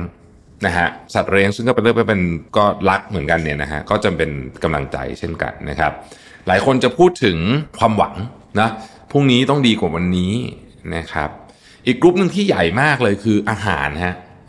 นะฮะคืออาหารเนี่ยไม่แปลกใจเลยเนาะที่เขาเรียกว่าคอมฟอร์ตฟู้ดเนาะคือบางทีอะเวลาเรารู้สึกเหนื่อยแบบล้าชีวิตแบบมันยุ่งอย่างงี้แบบนายทำงานมันวุ่นวายอย่างเงี้ย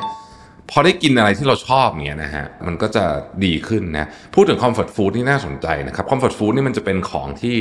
แต่ละไม่ใช่แต่ละประเทศนะผมว่าแต่ละครอบครัวเนี่ยจะมีไม่เหมือนกันหรือแม้แต่ละคนด้วยซ้ำไม่ใช่ครอบครัวแต่ละคนจะมีไม่เหมือนกันมันขึ้นอยู่กับว่าในช่วงเวลานั้นอะไรบางคนอย่างฝรั่งก็ชอบกินไอ้พวกมักโรนีชีสใช่ไหมฮะชีสเบอร์เกอร์อะไรฟิลประมาณอย่างเงี้ยนะถ้าเป็นของผมเนี่ยก็คือเส้นเล็กต้มยำแห้งนะฮะเส้นเล็กต้มยำแห้งเนี่ยเป็นคอมฟอร์ตฟู้ดใช่ไหมพอรู้สึกแบบถ้ามันเครียดมากอะไรเงี้ยสั่งกินก็จะรู้สึกดีขึ้นนะหรือว่าบะหมี่ต้มยำแห้งก็ได้นะฮะอร่อยทั้งคู่อีกคนนึงพูดถึงเกมฮะแบบเหนื่อยๆก็เล่นเกมนะครับเหนื่อยๆก็แบบมีเกมที่แบบเล่นแล้วรู้สึกว่าชีวิตมันถูก refresh ขึ้นมานะครับหลายคนพูดถึงหนี้สินนะนี่ก็เป็นแรงกดดันเหมือนกันนะไม่ใช่แรงกดดันหมายถึงว่าเป็นเชิงแบบอาจจะมีแบบประชดประชันนิดหน่อยก็คือว่ามันมีหนี้ต้องใช้อ่ะคิดจะพักคิดถึงหนี้อย่างเงี้ยนะฮะประมาณฟีลประมาณนั้นนะครับหลายคนคิดถึงบ้านในที่นี้ผมเข้าใจว่าบ้านคงหมายถึงครอบครัวด้วยคือไม่ใช่แค่ตัวบ้านเฉยๆนะบางคนก็พูดถึงไวน์แดงสักขวดหนึ่งนะครับหลายคนพูดถึงหนังสือเพลงนะครับที่ชอบฟังนะฮะบางคนบอกหนังนะครับภาพยนตร์นะเครียดก็ดูหนังสินะครับจะไปอย่าไปเครียดเลยเครียดก็ไปเปิดหนังดูนะครับสัตว์เลี้ยงนี่มาเยอะนะโอ้สัตว์เลี้ยงนี่มาเยอะมากจริงๆนะฮะมาเยอะไม่แพ้ลูกเลยนะฮะสัตว์เลี้ยงนะฮะก็น่าสนใจนะในเรื่องของเทรนด์ที่ว่าสัตว์เลี้ยงนี่มาเยอะนะครับหลายคนเนี่ยก็พูดถึงเรื่องงานอดิเรกบางคนก็จะมีงานอดิเรกเช่นพวกประกอบของอีกอันนึงที่น่าสนใจก็คือเล่นดนตรีนะฮะก็มีเยอะมากเลยนะเล่นดนตรีพวกนี้นะครับที่ผมยกหัวข้อนี้ขึ้นมาเพราะว่าผมคิดว่าชีวิตเราทุกวันนี้มันค่อนข้างเหนื่อยล้าง่ายด้วยแรงกดดันจากอะไรหลายๆอย่างภายนอกเพราะฉะนั้นผมคิดว่าการที่เรามีวิธีการที่ให้กำลังใจชีวิตกับตัวเองเนี่ยจึงเป็นเรื่องที่สำคัญแล้วอย่างนี้นะผมเคยคุยกับจิตแพทย์นะฮะคือคุณหมอเขาบอกผมนี้บอกว่าเวลารู้สึกเหนื่อยๆอย่างเงี้ยอย่าปล่อยให้มันเรื้อรังคือถ้าเกิดว่าคุณเหมือนกับไม่จัดการมันนะไม่เป็นไรก็ให้มันเครียดแล้วก็เหนื่อยซ้ำลงไปเนี่ยนะฮะวันหนึ่งอ่ะมันจะเอากลับขึ้นมาไม่ได้พอเริ่มมีอาการแบบนี้ปุ๊บคุณหมอบอกให้จัดการเนี่ยจากการวิธีที่เราพูดมาทั้งหมดเนี่ยนะฮะก็จะเป็นตัวอย่างบางอย่างนะครับว่าจะต้องไปจัดการให้ได้นะครับไม่ว่าจะเป็นการกลับมานึกถึงสิ่งที่เรารักต่างๆนานาพวกนี้เนี่ยเราก็ต้องจัดการเพราะถ้าเกิดว่าไม่จัดการเนี่ยนะครับมันจะส่งผลไปให้เกิดอาการเครียดสะสมยาวนานแล้วก็ส่งผลเสียต่อสุขภาพถ้าไปเรื่อยๆก็อาจจะเป็นปัญหาทางจิตได้นี่คุณหมอบอกผมนะเพราะฉะนั้นเนี่ยเราก็จะต้องค่อนข้างที่จะระมัดระวังในเรื่องนี้พอสมควรนะผมว่านะครับแล้วก็ที่ผมอยากจะบอกก็คือว่ายุคนี้คนเครียดง่ายขึ้นจริงๆนะครับคุณไม่ได้คิดไปเองเพราะว่ามันมีงานวิจัยมาซัพพอร์ตเยอะตอนหลังๆนี้นะครับว่าคนเครียดโดยมวลรวมเนี่ยเยอะมากหลายสาเหตุครับเพราะว่าสถานการณ์ตอนนี้มันก็ชวนเครียดจริงๆเรามีสงครามเรามีภาวะวิกฤตทางเศรษฐกิจนะครับเรามีการแข่งขันที่สูงขึ้นเรามีความเหลื่อมล้ำที่สูงขึ้นเรามีการกระตุ้นความอยากมีอยากได้จากโซเชียลมีเดียซึ่งโอเคอาจจะไม่ได้กระทบทุกคนแต่มันก็กระทบบ้างเรามีปัญหาสิ่งแวดล้อมเอาแค่ง่ายๆไม่ต้องอะไรมากคุณเจอฝุ่น PM 2.5 ไปสัก 3-4 เดือนเหมือนช่วงที่ภาคเหนือเจอหนักๆแค่นั้นก็เครียดจะแย่แล้วครับเป็นห่วงสุขภาพตัวเองด้วยเป็นห่วงสุขภาพคนที่เรารักด้วยหมาแมวก็เช่นกันนะหมาแมวก็โดน PM 2.5 เหมือนกันเนี่ยแล้วเราทำอะไรไม่ได้ด้วยเวลาคุณเจอปัญหาลักษณะแบบ PM 2.5 เนี่ยนะฮะมันเป็นปัญหาที่เหนือการควบคุมของคุณเนี่ยมันสร้างความเครียดได้สูงมากตอนผมคุยกับหมอพูดเรื่อง PM 2.5 เนี่ยบอกว่าเนี่ยมันเป็นลักษณะปัญหาที่ทำให้คนเครียดมากเลยเพราะว่าเราทำอะไรไม่ได้เราจะให้เราอยู่แต่ในบ้านแต่ในห้องแล้วก็ฟอกอากาศอย่างเดียวมันก็ไม่ใช่นี่ไม่ต้องพูดถึงคนที่ไม่สามารถซื้อเครื่องฟอกอากาศได้นะครับเอาคนที่ซื้อเครื่องฟอกอากาศได้เนี่ยซึ่งก็ถือว่าเป็นคนที่มีฐานะหน่อยเนี่ยก็ยังเครียดมากนะครับแล้วใครมีลูกเล็กนะฮะมีคนสูงอายุอยู่ในบ้านอย่างเงี้ยคุณก็จะเครียดกับอย่างนี้มากมันเป็นเรื่องที่ควบคุมไม่ได้เรื่องที่ควบคุมไม่ได้แบบนี้มันจะเจอบ่อยขึ้นเรื่อยๆนี่คือสาเหตุว่าทำไมคนยุคนี้ มีโอกาสที่จะเครียดได้สูงนะครับก็ต้องจัดการเมื่อกี้ที่เล่ามาเนี่ยคือเป็นสิ่งที่หลายคนก็อาจจะทำอยู่แล้วแต่คุณหมอที่ผมไปพบมันได้บอกว่าคุณต้องมีเรียกว่าอุปกรณ์ไม้ตายเลยแบบทำแล้วมันต้องลดความเครียดได้จริงอ่ะมันจะเป็นอะไรก็ไม่รู้อ่ะนะฮะทำแล้วต้องลดความเครียดได้จริงนะครับแต่ส่วนใหญ่แล้วมันก็จะไม่หนีจาก4หมวดนะคือพักผ่อนออกกำลังกายอาหารนะครับแล้วก็การทำอะไรที่เกี่ยวข้องกับ meditation อ่ะสมาธิพวกนี้มันจะช่วยลดความเครียดได้จริงๆนะครับเพราะฉะนั้นแน่นอนชีวิตมันสั้นนะฮะเราก็ชีวิตมันก็กดดันด้วยนะครับอย่าไปปล่อยให้เรื่องพวกนี้มันเรื้อรังยาวนานเกินไปเราต้องหาทางบริหารจัดการความรู้สึกแบบนี้ให้ได้นะครับเพราะว่ามันจัดการได้นะมันจัดการได้มนุษย์เราจัดการได้เรื่องพวกนี้นะครับก็เป็นกำลังใจทุกคนนะช่วงนี้ชีวิตมันก็จะเหนื่อยหน่อยนะฮะเหนื่อยหน่อยแต่ว่าเราก็ต้องมีความหวังเหมือนเมื่อกี้คอมเมนต์เมื่อกี้มีคนนึงที่พูดเรื่องความหวังนะผมชอบมากเลยหวังว่าเฮ้ยเดี๋ยวข้างหน้ามันต้องดีขึ้นนะครับ Mission to the Moon Continue with your mission วันนี้ผมเอาบทความมาจากผู้เขียนชื่อ Karen Nimmo นะครับเขียนไว้เกี่ยวกับเรื่องว่าจะทำยังไงให้เราเป็นคนที่มีจิตใจเข้มแข็งขึ้นเรียกว่าเป็นแบบฝึกหัดแล้วกันแบบฝึกหัดของการทำให้จิตใจเข้มแข็งขึ้นนะครับบทความนี้ชื่อว่า To Become Mentally Stronger Do These 5 Things นะครับข้อที่1นะครับเขาบอกว่า Learn to live in the gray zone นะฮะ The gray zone เนี่ยคือมันเป็นพื้นที่ที่มีความไม่แน่นอนสูงนะครับมันเป็นพื้นที่ที่ไม่ว่าจะเป็นเรื่องของธุรกิจไม่ว่าจะเป็นเรื่องของชีวิตส่วนตัวก็ตามนะครับพื้นที่ที่มีความไม่แน่นอนสูงเนี่ยคือส่วนใหญ่แล้วมันจะเป็นสิ่งที่เราไม่รู้ว่าผลของมันที่จะออกมาเนี่ยจะเป็นยังไงเพราะเราไม่เคยทำมันมาก่อนนะครับคนจำนวนมากเนี่ยไม่อยากอยู่ในเกรย์โซน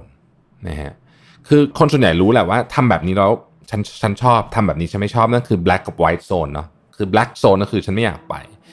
ไวท์โซนก็คือฉันชอบนะครับคนส่วนใหญ่ก็จะพยายามเลือกอยู่ในไวท์โซนตลอดเวลาแต่ว่าเกรย์โซนมันเป็นตรงกลางๆนะฮะมันเป็นโซนที่ไม่ค่อยแน่ใจเหมือนกันว่าดีไม่ดีแต่ว่าคนส่วนใหญ่จะเลือกที่จะไม่ไปนะฮะคีย์หนึ่งของคนที่มีจิตใจเข้มแข็งเนี่ยคือคนที่สามารถเดินเข้าไปในเกรย์โซนได้อยู่บ่อยๆนอกจากจิตใจเข้มแข็งแล้วเนี่ยยังสามารถที่จะมีโอกาสที่จะเจอเรื่องดีๆด้วยนะครับเพราะว่า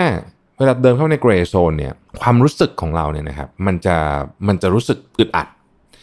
ความสามารถในการทนต่อความรู้สึกอึดอัดนี่แหละคือความสามารถที่สำคัญมากนะฮะเราจะทำให้เราเนี่ยเป็นคนที่จิตใจเข้มแข็งขึ้นนะครับเช่นบางคนแบบเพื่อนชวนออกไปลองเล่นกีฬาใหม่ๆก็ไม่เคยไปเลยเพราะว่ารู้สึกไม่อ่ะฉันเล่นของฉันที่ฉันเล่นอยู่ทุกวันนี้ก็พอแล้วอะไรเงี้ยฉันก็จะเล่นโยคะของฉันอย่างเดียวอะไรเงี้ยนะฮะไม่ได้ว่าคนเล่นโยคะนะหมายถึงว่ายกตัวอย่างให้ฟังเฉยๆนะครับวิธีการฝึกทำยังไงนะฮะเขาบอกว่าให้เผื่อเวลาในชีวิตของคุณเนี่ยสำหรับสิ่งที่มันจะเกิดขึ้นแล้วปล่อยมันเกิดขึ้นนะฮะบางทีคุณอาจจะอยากลองทำอะไรบางอย่างใหม่ๆแล้วก็ปล่อยให้ลองทำมันดูซะนะครับถ้าเกิดว่ามันคุณทำรู้สึกมันเครียดมากก็ลดเวลาทำลงให้มันคุณให้เอาอยู่ในเวลาที่คุณพอจะทำไหวนะครับแล้วก็เขาบอกว่าเมื่อมีโอกาสให้ตอบตกลงกับคำเชิญที่แบบเขาเรียกว่า spontaneous ก็คืออยู่ดีก็มีคนเชิญมาทันทีแบบกระทันหันอย่างเงี้ยบ้างนะครับหรือว่านึกอยากทำอะไรบางทีลงมือทำเลยนะครับ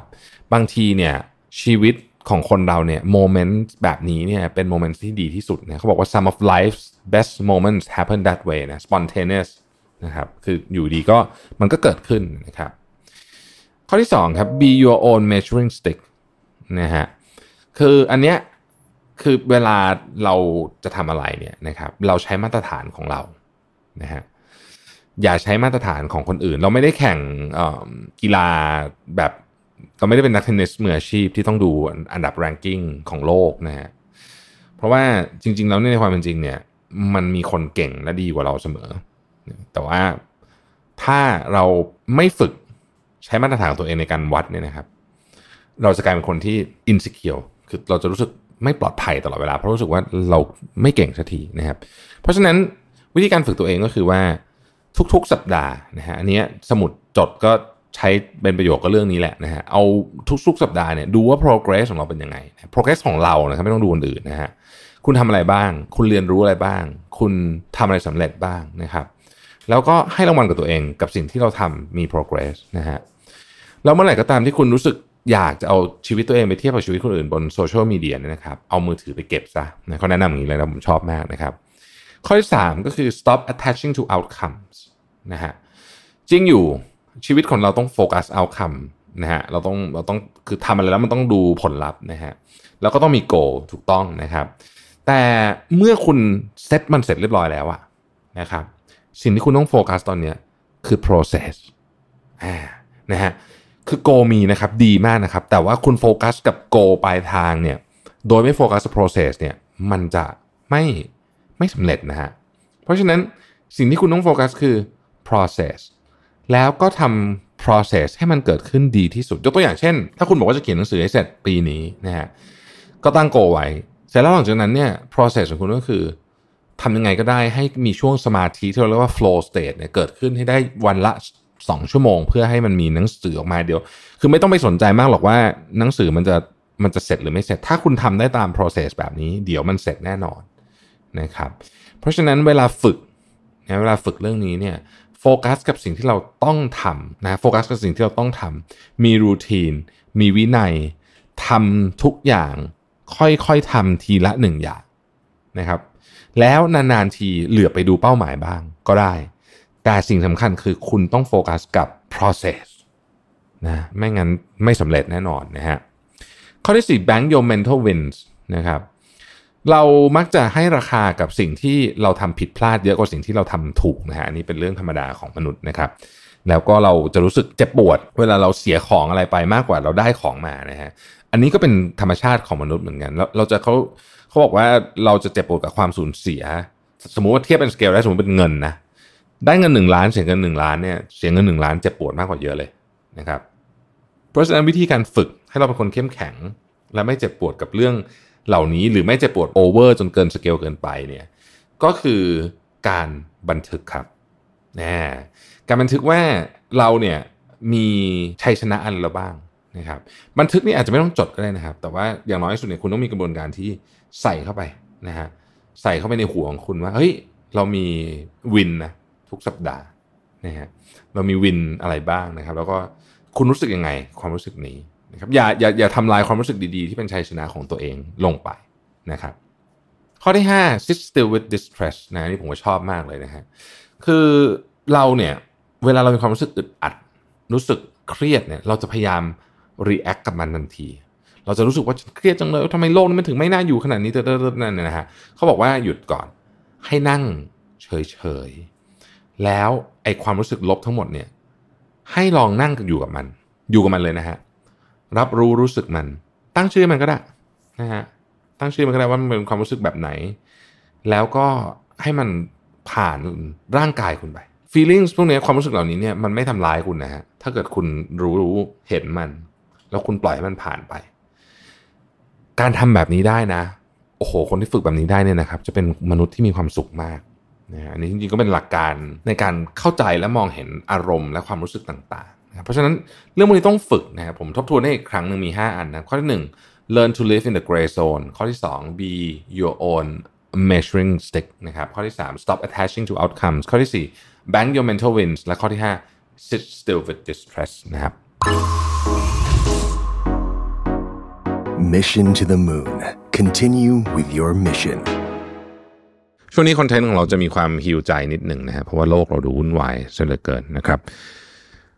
วันนี้เราจะพูดถึงเรื่องของ10วิธีก้าวออกจากกับดักความผิดหวังนะครับก็แน่นอนว่าชีวิตมนุษย์เราเนี่ยนะก็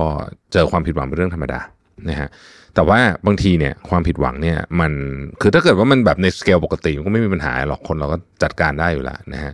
แต่ที่เราจะพูดถึงวันนี้เนี่ยคือเวลาเจอในเบอร์แบบเสียศูนย์นะฮะบางคนเนี่ยในความผิดหวังบางประเภทเนี่ยนะฮะมันรุนแรงนะทำให้เราแบบเสียศูนย์นะครับ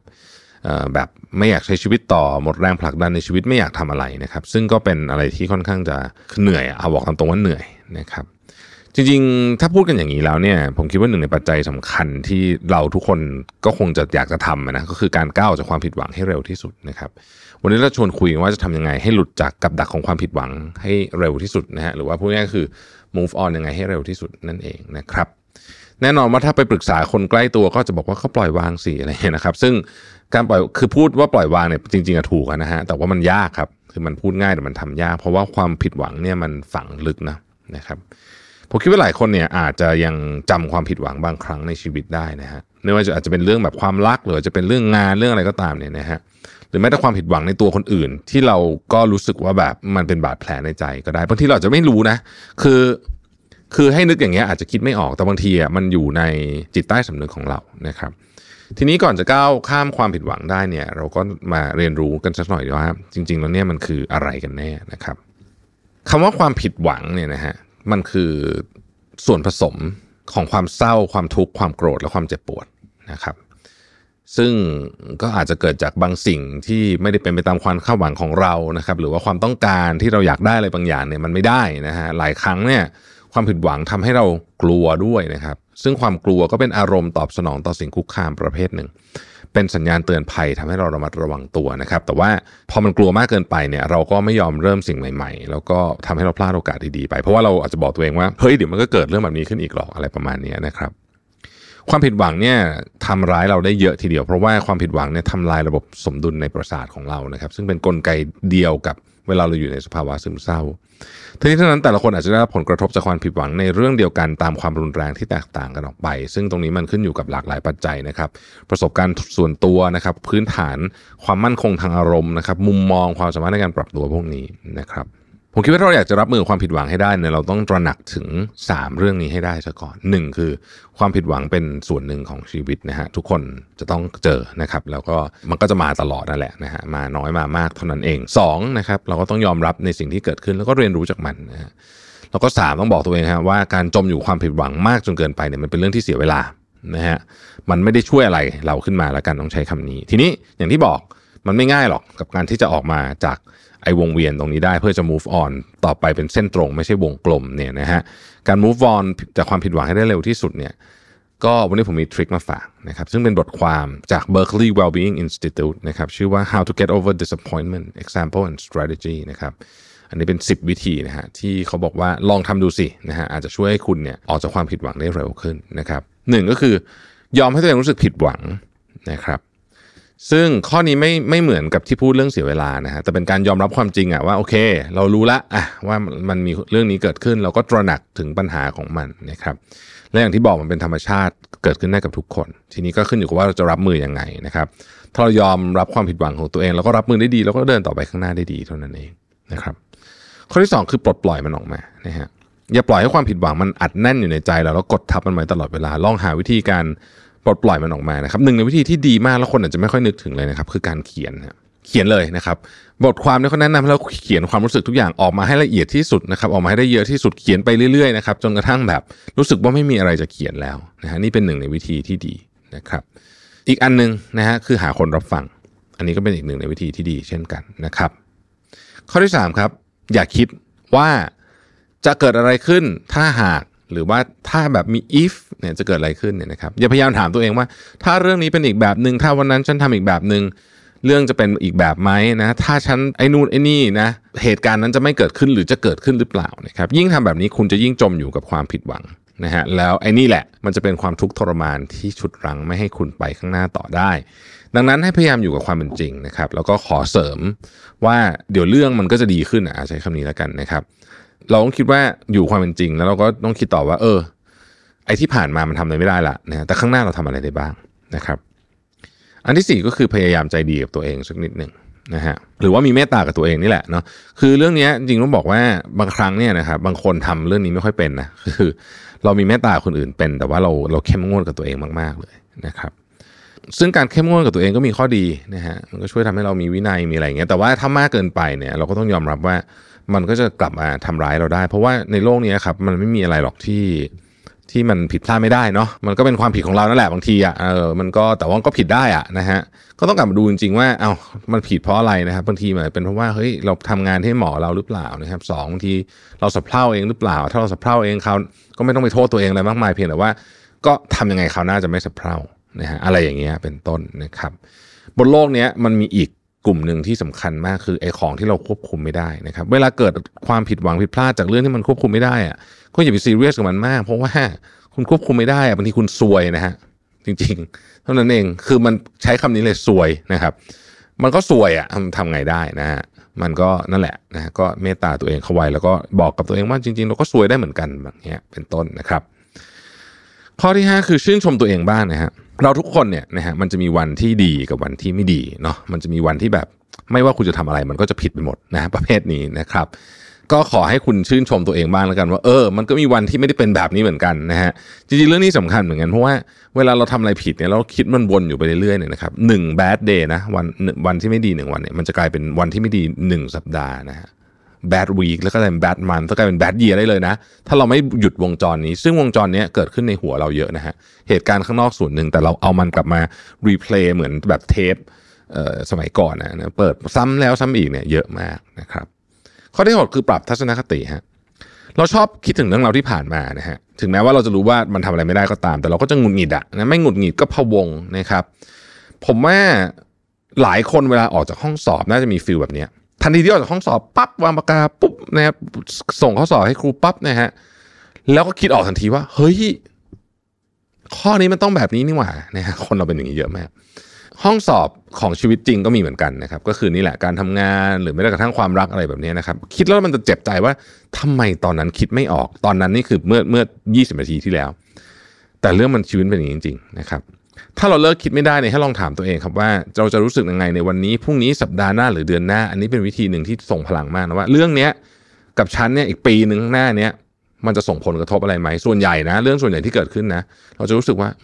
ไม่เป็นไรเลยเพราะว่าผ่านไป1ปีนะโลกก็ไม่ได้แตกซะหน่อยที่เกิดเรื่องนี้ขึ้นนะครับเราก็จะสามารถอยู่ต่อไปได้ข้อที่7ครับลองมองหาข้อดีในเรื่องที่เลวร้ายนะครับในสถานการณ์ที่เลวร้ายเนี่ยนะฮะเราต้องเชื่ออย่างนี้ว่าโลกเนี่ยมันไม่ขาวหรือดำนะแล้วมันเป็นอย่างนี้จริงๆมันไม่มีเหตุการณ์อะไรที่ขาวดำตลอดมันเป็นเทาๆนะครับก็แสดงว่ามันมีทั้งสิ่งที่ดีและไม่ดีอยู่กับตรงนั้นนะเสมอนะครับถ้าคุณรู้สึกไม่โอเคกับสิ่งที่เจออยู่ลองวิเคราะห์สถานการณ์ดูว่าจริงๆไอ้ที่เราเจออยู่เนี่ยมันแย่จริงคือมันสีแบบไปทางสีดำขนาดที่เราคิดจริงๆแล้วหรือจริงๆแล้วเนี่ยมันเป็นสัญญาณหรือเป็นโอกาสให้เราทำอะไรบางอย่างนะครับถ้าเรารู้สึกว่าอันเนี้ยมันคือสมมุตินะมันคือโอกาสที่ทำให้เราเติบโตปรับตัวให้เราแข็งแกร่งขึ้นนะครับชีวิตเราต้องเจออะไรอีกเยอะถ้าเรามองภาพแบบนั้นได้เนี่ยค้นหาข้อดีในเรื่องที่เลวร้ายได้เนี่ยนะฮะอนาคตข้างหน้าเราก็จะมีภูมิต้านทานของความผิดหวังมากขึ้นนะครับชีวิตเนี่ยมันไม่ได้เลวร้ายไปซะทั้งหมดนะฮะแต่มันเป็นจังหวะเท่านั้นเองเดี๋ยวมันก็จะผ่านไปนะครับข้อที่8เนี่ยสำคัญมากต้องมองไปข้างหน้าคำพูดที่บอกว่าฟ้าหลังฝนย่อมสวยงามเสมอเนี่ยเป็นเรื่องที่จริงนะสิ่งที่เราควรมองคือมองหาโอกาสใหม่ๆนะฮะเราก็ต้องคือชีวิตเราก็ต้องล้มเหลวอีกอะล้มเหลวหลายๆครั้งแต่ว่าเรามองไปข้างหน้าครับว่าเราจะมีโอกาสอะไรข้างหน้าอีกบ้างนะครับสิ่งที่เราทำได้ตอนเนี้ยที่จะทำอนาคตเราดีขึ้นเนี่ยมีอะไรบ้างนะฮะโฟกัสไปที่เรื่องนั้นครับแล้วมนุษย์เราเนี่ยนะฮะสมองคนเราพอเราโฟกัสเรื่องอะไรเนี่ยเราจะเห็นภาพนั้นใหญ่ขึ้นเราโฟกัสไปข้างหน้าเราก็จะเห็นข้างหน้าใหญ่ขึ้นไอ้เรื่องที่ผ่านมาข้างหลังมันก็จะเล็กลงนะครับข้อที่9คือลองวิธีการใหม่ๆดูนะฮะลองวิธีการใหม่ๆดูนะครับอย่างที่ผมพูดไปว่าไม่มีอะไรรับประกันว่าเราจะล้มเหลวเมื่อลองทำอีกครั้งหนึ่งนะฮะเพราะฉะนั้นเนี่ยเขาบอกว่ามันมีวิธีคิดอันหนึ่งนะครับซึ่งเป็นคำพูดของคุณMelissa Griffin นะฮะเป็น CEO และผู้ก่อตั้งของ Limitless Life เขาบอกว่าเมื่อเราซึมและไม่มั่นใจในตัวเองเนี่ยเราจะคิดถึงช่วงชีวิตอันเลวร้ายได้ง่ายมากให้คุณเริ่มจากจุดเล็กๆแล้วคอยคิดถึงเรื่องดีๆทั้งหมดที่คุณทำได้นะครับจากคำพูดนี้เนี่ยแปลอีกอย่างหนึ่งก็จะบอกว่าถ้าสิ่งที่คุณทำไม่เป็นตามที่คาดหวังก็จะหมายถึงว่าถึงเวลาที่คุณต้องปรับแผนใหม่แล้วนะครับแล้วดึงสถานการณ์ให้กลับมาอยู่ในการควบคุมของคุณนั่นแปลว่าวิธีการที่ผ่านมาอาจจะไม่เวิร์กเพราะฉะนั้นต้องเปลี่ยนวิธีละนะฮะต้องหาวิธีใหม่ๆในบทความนี้เขายกตัวอย่างไว้นะครับบอกว่าถ้าเพื่อนร่วมงานคนหนึ่งของคุณไม่ยอมเปลี่ยนตัวเองหรือไม่เปลี่ยนไปอย่างที่คุณรู้สึกว่าควรจะเป็นเนี่ยจริงๆคุณอาจจะต้องกลับมาโฟกัสที่ความสุขของตัวเองแล้วก็อย่าไปคาดหวังคนอื่นมากจนเกินไปนี่คือการเปลี่ยนวิธีคิดอย่างหนึ่งนะฮะการเปลี่ยนวิธีคิดอย่างหนึ่งก็คือทำแบบนี้ก็คือวิธีคิดวิธีมันต้องเปลี่ยนนะครับเราก็จะต้องหาวิธีใหม่ไปเรื่อยๆให้เหมาะกับสถานการณ์ตรงหน้านั่นเองซึ่งอันนี้ผมคิดว่ามันสอดคล้องไปกับอีกเรื่องนึงก็คือว่ามนุษย์เรามักจะยึดติดกับวิธีการเดิมๆที่เราเคยใช้มาในอดีตนะฮะถ้าเป็นภาษาอีกภาษานึงจะเรียกว่าท่าไม้ตายก็ได้คือเจอปัญหาแบบเนี้ยนะฮะเราจะใช้ท่าไม้ตายแบบเดิมในการแก้ปัญหานะครับอย่างเช่นอย่างผมอย่างเงี้ยผมก็จะรู้ตัวเลยว่าเวลาเจอเรื่องอะไรที่แบบตึงเครียดเนี่ยนะผมจะเอาแบบว่าจะเอาเรื่องให้จบเร็วที่สุดนะครับซึ่งหลายๆครั้งมันก็อาจจะไม่ใช่วิธีที่ดีนะพอเราแบบ เราเริ่มรู้ตัววิธีถ้าไม่ตายเรามันไม่เวิร์กเนี่ยนะครับก็อาจจะต้องหาวิธีใหม่บ้างก็ได้นะครับ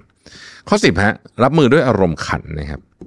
อันเนี้ยแม้จะทำยากแต่ถ้าทำได้นะใครก็ตามที่สามารถพลิกสถานการณ์ที่เผชิญอยู่ที่มีความรู้สึกผิดหวังหรือนู่นนี่ให้กลายมาเป็นอารมณ์ขันได้เมื่อไหร่ปุ๊บเนี่ยสติคุณจะกลับมาทันทีเลยคุณจะมองเห็นความชัดเจนขึ้นมากๆเลยนะฮะคือถ้าคุณรู้สึกว่าชีวิตคุณมันเศร้าเซ็งหน้าผิดหวังอะไรเงี้ยเชื่อไหมมันจะมีมุมตลกอยู่ในนั้นด้วยเหมือนกันนะครับพอคุณคิดแล้วยิ้มได้เมื่อไหร่เนี่ยนะฮะจากสถานการณ์นั้นนะซึ่งมันไม่ง่ายนะแต่บางทีมันมีนะฮะมันอาจจะเป็นการคุยกับเพื่อนคุณก็แล้วเพื่อนคุณพูดอะไรแบบตลกๆขึ้นมาเกี่ยวกับสถานการณ์ที่คุณเจออยู่เนี่ยนะฮะสติคุณจะกลับมาเลยเยอะมากเลยทีเดียวนะครับเขาบอกว่าวิธีนี้ก็เป็นวิธีที่ดีเช่นเดียวกันนะฮะนี่คือไอเดียนะครับจาก10วิธีการ move on นะฮะซึ่งก็ผมคิดว่าน่าสนใจดีใครอยากเข้าไปอ่านเวอร์ชั่นเต็มนะฮะอยู่ใน Berkeley Wellbeing นะครับลองเข้าไปเสิร์ชดูนะครับชีวิตสั้นฮะขอให้เรามีความสุขมากๆนะครับ Mission to the Moon Continue with your mission พบกับรายการ3,000 ศาสตร์ที่จะพาทุกคนมาท่องในโลกของสารพันศาสตร์ที่ว่าด้วยเรื่องความสัมพันธ์เจาะลึกคำถามเกี่ยวกับชีวิตของผู้คนและไขข้อข้องใจไปพร้อมกับผู้เชี่ยวชาญออกอากาศทุกวันพุธเวลา 3:00 นตรงรับชมได้ทางช่อง Mission to the Moon วันนี้จะมาชวนคุยเรื่อง8วิธีรับมือวันที่ทุกอย่างไม่เป็นดังใจนะฮะเรามีวันแบบนี้บ้างเนาะนานๆทีมีบ่อยก็ไม่ไหวมันก็คือวันที่อะไรมันดูแบบผิดพลาดไปหมดเลยนะครับขับรถออกมาจากบ้านรถอาจจะชนอะไรเงี้ยกาแฟหกใส่ชุดส่งงานก็ผิดส่งอีเมลหาคนผิดอะไรอย่างเงี้ยนะครับแล้วก็ดูมันแบบผิดไปซะทุกอย่างเลยเนี่ยนะครับเวลาเราเจอเรื่องแบบนี้ในบางวันเนี่ยจะทำให้เราตั้งคำถามว่าเฮ้ยฉันทำอะไรผิดไปหรือเปล่าเหมือนมีเมฆฝนปกคลุมอยู่นะฮะแล้วบางทีเนี่ยเนื่องจากว่าหลายเรื่องถาโถมมากแล้วตัวเราเองก็อาจจะวีคอยู่แล้วด้วยตอนนั้นเนี่ยนะฮะเราก็จะมัวแต่จมกับความผิดพลาดในวันนั้นจนไม่สามารถกลับมาเข้มแข็งได้อย่างใจหวังนะครับแต่ในความเป็นจริงแล้วเนี่ยความรู้สึกนี้เป็นความรู้สึกที่ธรรมดามากแล้วก็เกิดได้กับทุกคนนะครับเรามาทำความเข้าใจเรื่องนี้กันหน่อยนึงนะฮะเผื่อว่าวันนี้นะครับคุณฟังพอดแคสต์ตอนนี้อยู่เนี่ยแล้วมันเป็นความรู้สึกนั้นพอดีนะครับเราเรียนรู้ที่จะเปลี่ยนความรู้สึกเสียใจและความรู้สึกผิดเหล่านั้นเนี่ยให้กลายเป็นบทเรียนแล้วก็เป็นพลังให้เรายอมรับตัวเองได้สักครั้งหนึ่งนะครับสมัยนี้ใช้ชีวิตยากนะฮะคือมีหลายเรื่องเลยแต่เรื่องนี้ผมชอบพูดเรารับรู้ชีวิตแล้วก็ช่วงเวลาของคนรอบตัวผ่านโซเชียลมีเดียเยอะนะครับแล้วมันก็เป็นภาพที่สวยงามด้วยเพราะฉะนั้นเวลาเราผิดพลาดเนี่ยนะฮะเรามักจะคิดว่ามีตัวเราเองเท่านั้นแหละที่ผิดพลาดเพราะว่าเฮ้ยคนอื่นเขาก็ดูมีชีวิตที่ดีกันนี่หว่าทำไมถึงมีแต่ฉันที่ผิดพลาดเนี่ยนะครับแต่เราต้องไม่ลืมว่าโลกที่เห็นเนี่ยเป็นเพียงด้านดีที่ผู้อื่นต้องการสื่อให้เห็นเท่านั้นในความเป็นจริงแล้วเนี่ยทุกคนมีข้อผิดพลาดด้วยกันทั้งนั้นนะครับ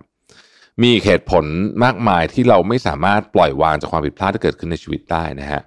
แต่สาเหตุที่พบมักเกิดจากสภาวะทางอารมณ์เป็นส่วนใหญ่เพราะปัจจัยเหล่านี้เนี่ยล้วนส่งผลต่อความเข้มแข็งจิตใจของเรามาทำความเข้าใจ3สาเหตุหลักที่ทำให้เราจมอยู่ความผิดพลาดกันหน่อยนะฮะสาเหตุที่1คือความเครียดครับความเครียดเป็นภาวะทางอารมณ์ที่เกิดขึ้นได้โดยเฉพาะเวลาที่มันมีเรื่องอะไรกดดันมากๆเช่นการระบาดของโควิด -19 นะครับก็จะส่งผลให้ผู้คนรู้สึกเครียดแล้วก็กังวลมากกว่าปกติซึ่งถือเป็นสาเหตุที่ทำให้เราเนี่ยอยู่ในห้วงความคิดที่เกิดจากความผิดพลาดได้ง่ายขึ้นด้วยนะครับอันที่2คือความรู้สึกถาโถมขณะที่เรามีความรู้สึกเชิงลบที่เกิดขึ้นในจิตใจแต่ไม่ได้ถูกแก้ให้หมดไปในแต่ละวันนะฮะเช่นปล่อยให้ความรู้สึกโกรธเศร้าอะไรพวกนี้มันค้างคาอยู่ผิดหวังข้ามวันเนี่ยนะฮะความรู้สึกพวกนี้เนี่ยก็จะค่อยๆก่อตัวขึ้นเป็นเหมือนกำแพงที่บางมุมของเราให้แคบลงนะครับทำให้เรามองเห็นแต่ข้อผิดพลาดของตัวเองแม้ว่าสิ่งนั้นจะเป็นเพียงจุดเล็กๆก็ตามนะครับและนอกจากนี้ยังต้องรับมือความผิดพลาดเหล่านั้นเนี่ยเราก็รู้สึกว่ามันเยอะมากเพราะว่ามันเป็นความรู้สึกเชิงลบที่ถาโถมเข้ามาในจิตใจแบบพร้อมๆกันด้วยนะครับอันที่3คือการไม่เคารพตัวเองนะครับหลายคนอาจจะคิดว่าเราจะต้องเป็นตัวเอกที่ยิ่งใหญ่ในละครที่เป็นชีวิตของเราตลอดเวลาเพราะความรู้สึกภาคภูมิใจเนี่ยและสามารถสร้างคุณค่ากับตัวเองได้เราจึงต้องพยายามทำให้ทุกอย่างในชีวิตถูกต้องอยู่เสมอนะครับและเมื่อไหร่เราทำผิดพลาดไปเราก็มักจะคิดว่าความผิดพลาดนั้นเป็นสิ่งร้ายแรงหรือเป็นสิ่งต้องห้ามเพราะมันทำให้คุณค่าของเราลดลงสุดท้ายแล้วเราก็เลือกที่จะโทษตัวเองแล้วก็มองข้ามความพยายามหรือว่าความสามารถของตัวเองไปอย่างไรก็ตามในบางครั้งเราไม่สามารถที่จะจมอยู่ความผิดพลาดนั้นตลอดไปได้เพราะในชีวิตของเรามีหน้าที่ที่ต้องรับผิดชอบอีกมากมายนะครับใครก็ตามที่กำลังรู้สึกว่าตัวเองไร้ความสามารถขอให้รู้ว่านั่นไม่ใช่ตัวตนที่แท้จริงของคุณและคุณสามารถแก้ไขความรู้สึก นี้ได้นะครับทำยังไงนะครับแต่วิธีการรับมือความรู้สึกผิดพลาดนะครับ1อนุญาตให้ตัวเองผิดพลาดได้นะครับหากการหนีปัญหาไม่สามารถทำให้อุปสรรคหมดไปเนี่ยการหนีจากความรู้สึกก็ไม่สามารถทำให้เราก้าวข้ามผ่านมันไปได้เช่นกันเราจะเป็นต้องยอมรับในความผิดพลาดนั้นและให้เวลาจิตใจได้พักผ่อนเมื่อจิตใจสงบลงแล้วเนี่ยเราจึงสามารถทำความเข้าใจกับปัญหาที่เกิดขึ้นต่อไปได้นั่นเองนะครับข้อที่2นะครับทบทวนสิ่งที่เราทำถูกต้องนะครับลองหยิบปากกากระดาษมาเขียนลิสต์สิ่งที่เราทำสำเร็จในชีวิตคุณจะพบว่ามันเยอะมากแล้วไม่จำเป็นต้องเป็นเรื่องยิ่งใหญ่ก็ได้นะฮะเอาเป็นเรื่องที่คุณคิดว่ามันสำเร็จนะครับเพราะฉะนั้นอย่ามัวแต่ถามว่าตัวเองทำไมทำผิดไปหมดเลยลองถามว่าเฮ้ยฉันทำอะไรได้บ้างในตอนนี้หรือฉันทำอะไรเจ๋งๆมาบ้างในอดีตนะครับการเขียนความรู้สึกอันนี้ออกมาเนี่ยเป็นวิธีการจัดการความเครียดที่ดีมันไม่ใช่การหลอกตัวเองนะแต่มันเป็นการทำให้เรากลับมาอยู่ในสถานการณ์ที่มีความสมดุลมากขึ้นนะครับแล้วทำให้เราเนี่ยมองเห็นภาพในมุมที่กว้างขึ้นด้วยนะฮะ3พูดกับตัวเองอย่างที่พูดกับคนอื่นนะครับลองจินตนาการว่าหากในคนในครอบครัวเพื่อนหรือว่าคนรักของเราเนี่ยพูดว่าฉันทำอะไรก็ผิดไปหมดนอกจากเราจะไม่เห็นด้วยแล้วเนี่ยเราจะต้องส่งคำชมคำปลอบใจดีๆกลับไปให้กับคนนั้นอย่างแน่นอนอย่าลืมว่าตัวเราเองก็สมควรจะได้รับคำพูดเชิงบวกเหล่านั้นเช่นกันนะครับลองเริ่มพูดกับให้กำลังใจให้กับตัวเองในแบบเดียวที่เราพูดกับคนที่เรารักและสิ่งที่สำคัญที่สุดที่ช่วยให้เราผ่านพ้นสถานการณ์ยากลำบากไปได้ก็คือความรักในตัวเองนั่นเองข้อที่4ลองให้ธรรมชาติเยียวยาจิตใจดูนะครับเราไม่จำเป็นต้องออกไปทะเลภูเขาหรืออะไรแบบนี้นะแค่ออกไปเดินเล่นหน้าบ้านนะฮะ5นาทีหรือไปสวนสาธารณะเนี่ยก็ช่วยลดความเครียดได้แล้วนะครับจากการปล่อยให้ความคิดด้านลบเนี่ยได้ไปกับสิ่งที่เราเดินการเดินเล่นเป็นคำพูดที่ฟังดูแล้วเบสิกธรรมดามากแต่มันเวิร์กมากนะครับเพราะมันเป็นการพาตัวเราออกจากสภาพแวดล้อมเดิมๆทำให้เรารู้สึกผ่อนคลายขึ้นแล้วก็สร้างแรงบันดาลใจใหม่ๆแล้วก็ทำให้เราได้สัมผัสธรรมชาติที่สวยงามด้วยข้อที่5คือปรึกษาหรือขอความช่วยเหลือจากเพื่อนนะฮะเวลาที่เราต้องเผชิญกับปัญหาในชีวิตเนี่ยเพื่อนเนี่ยที่ดีนะขอเน้นเพื่อนที่ดีมักจะเป็นคนที่คอยรับฟังและให้คำปรึกษาเราได้ทุกเรื่องแต่ในบางครั้งเนี่ยหากเป็นเรื่องความผิดพลาดแล้วเนี่ยเรารู้สึกว่ามันเป็นเรื่องน่าอายเกินกว่าที่จะบอกใครนะฮะเราก็เลยเลือกที่จะไม่บอกเพื่อนแล้วก็แบกมันไว้คนเดียวซึ่งไม่ดีการกำหนดขอบเขตการสื่อสารสามารถช่วยเรารู้สึกสบายใจขึ้นได้โดยการเริ่มตั้งคำถามกับเพื่อนว่าสามารถรับฟังเรื่องนี้จากเราได้ไหมเพื่อเช็คความพร้อมทางอารมณ์ของผู้รับฟังก่อนถ้าเขาพร้อมเราก็ยินดีที่จะแชร์นะครับข้อที่ 6คือการดูแลร่างกายตัวเองนะฮะเป็นเรื่องที่สำคัญมากเหมือนกันนะครับแม้ว่าความผิดพลาดจะทำให้เรารู้สึกว่าเราไม่สามารถใช้งานสมองได้อย่างเต็มที่แต่ในส่วนของร่างกายเนี่ยนะฮะบางทีเนี่ยมันก็เหนื่อยล้าแล้วก็ทำให้เกิดความรู้สึกแย่ได้เหมือนกันเพราะฉะนั้นการดูแลร่างกายให้ดีกินอาหารให้ดีนอนให้พออาบน้ำอะไรไปแช่อ่างน้ำบ้างถ้าเกิดว่าคุณชอบแนวนั้นเนี่ยไปออนเซ็นอะไรก็ได้เนี่ยนะฮะ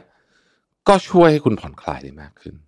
นะครับ7คือความแสดงความเมตตาต่อผู้อื่นนะฮะการแสดงความเมตตาต่อผู้อื่นเนี่ยเป็นพฤติกรรมทางสังคมที่ส่งให้เกิด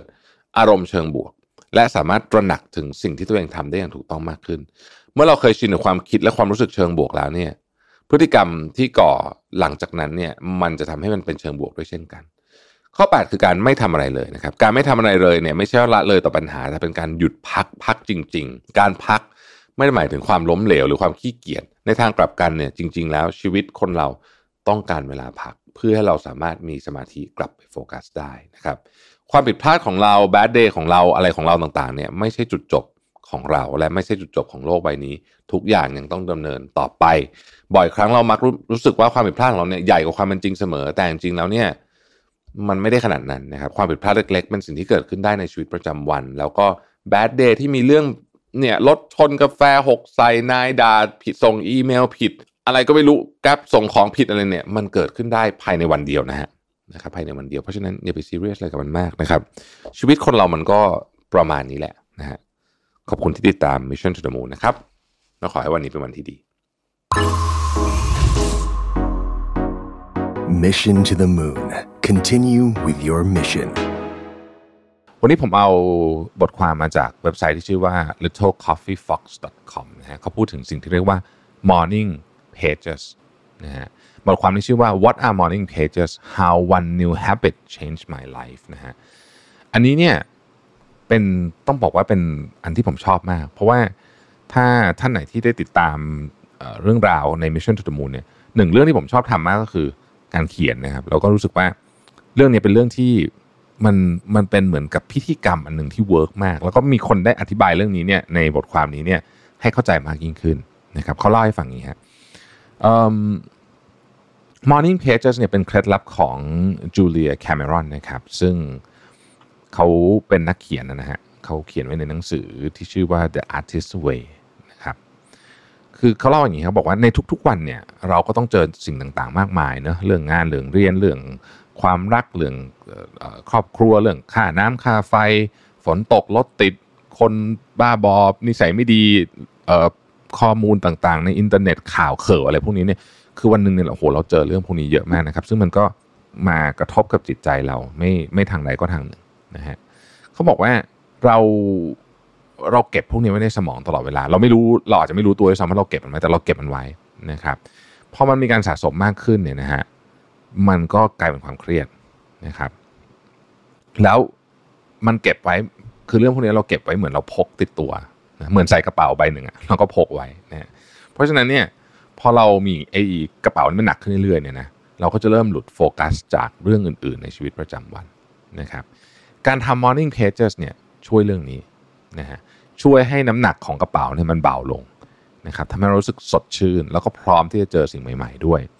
การทำ Morning Pages เนี่ยเป็นง่ายๆนะฮะง่ายๆก็คือเอาสมุดเปล่ามาหนึ่งเล่มนะครับ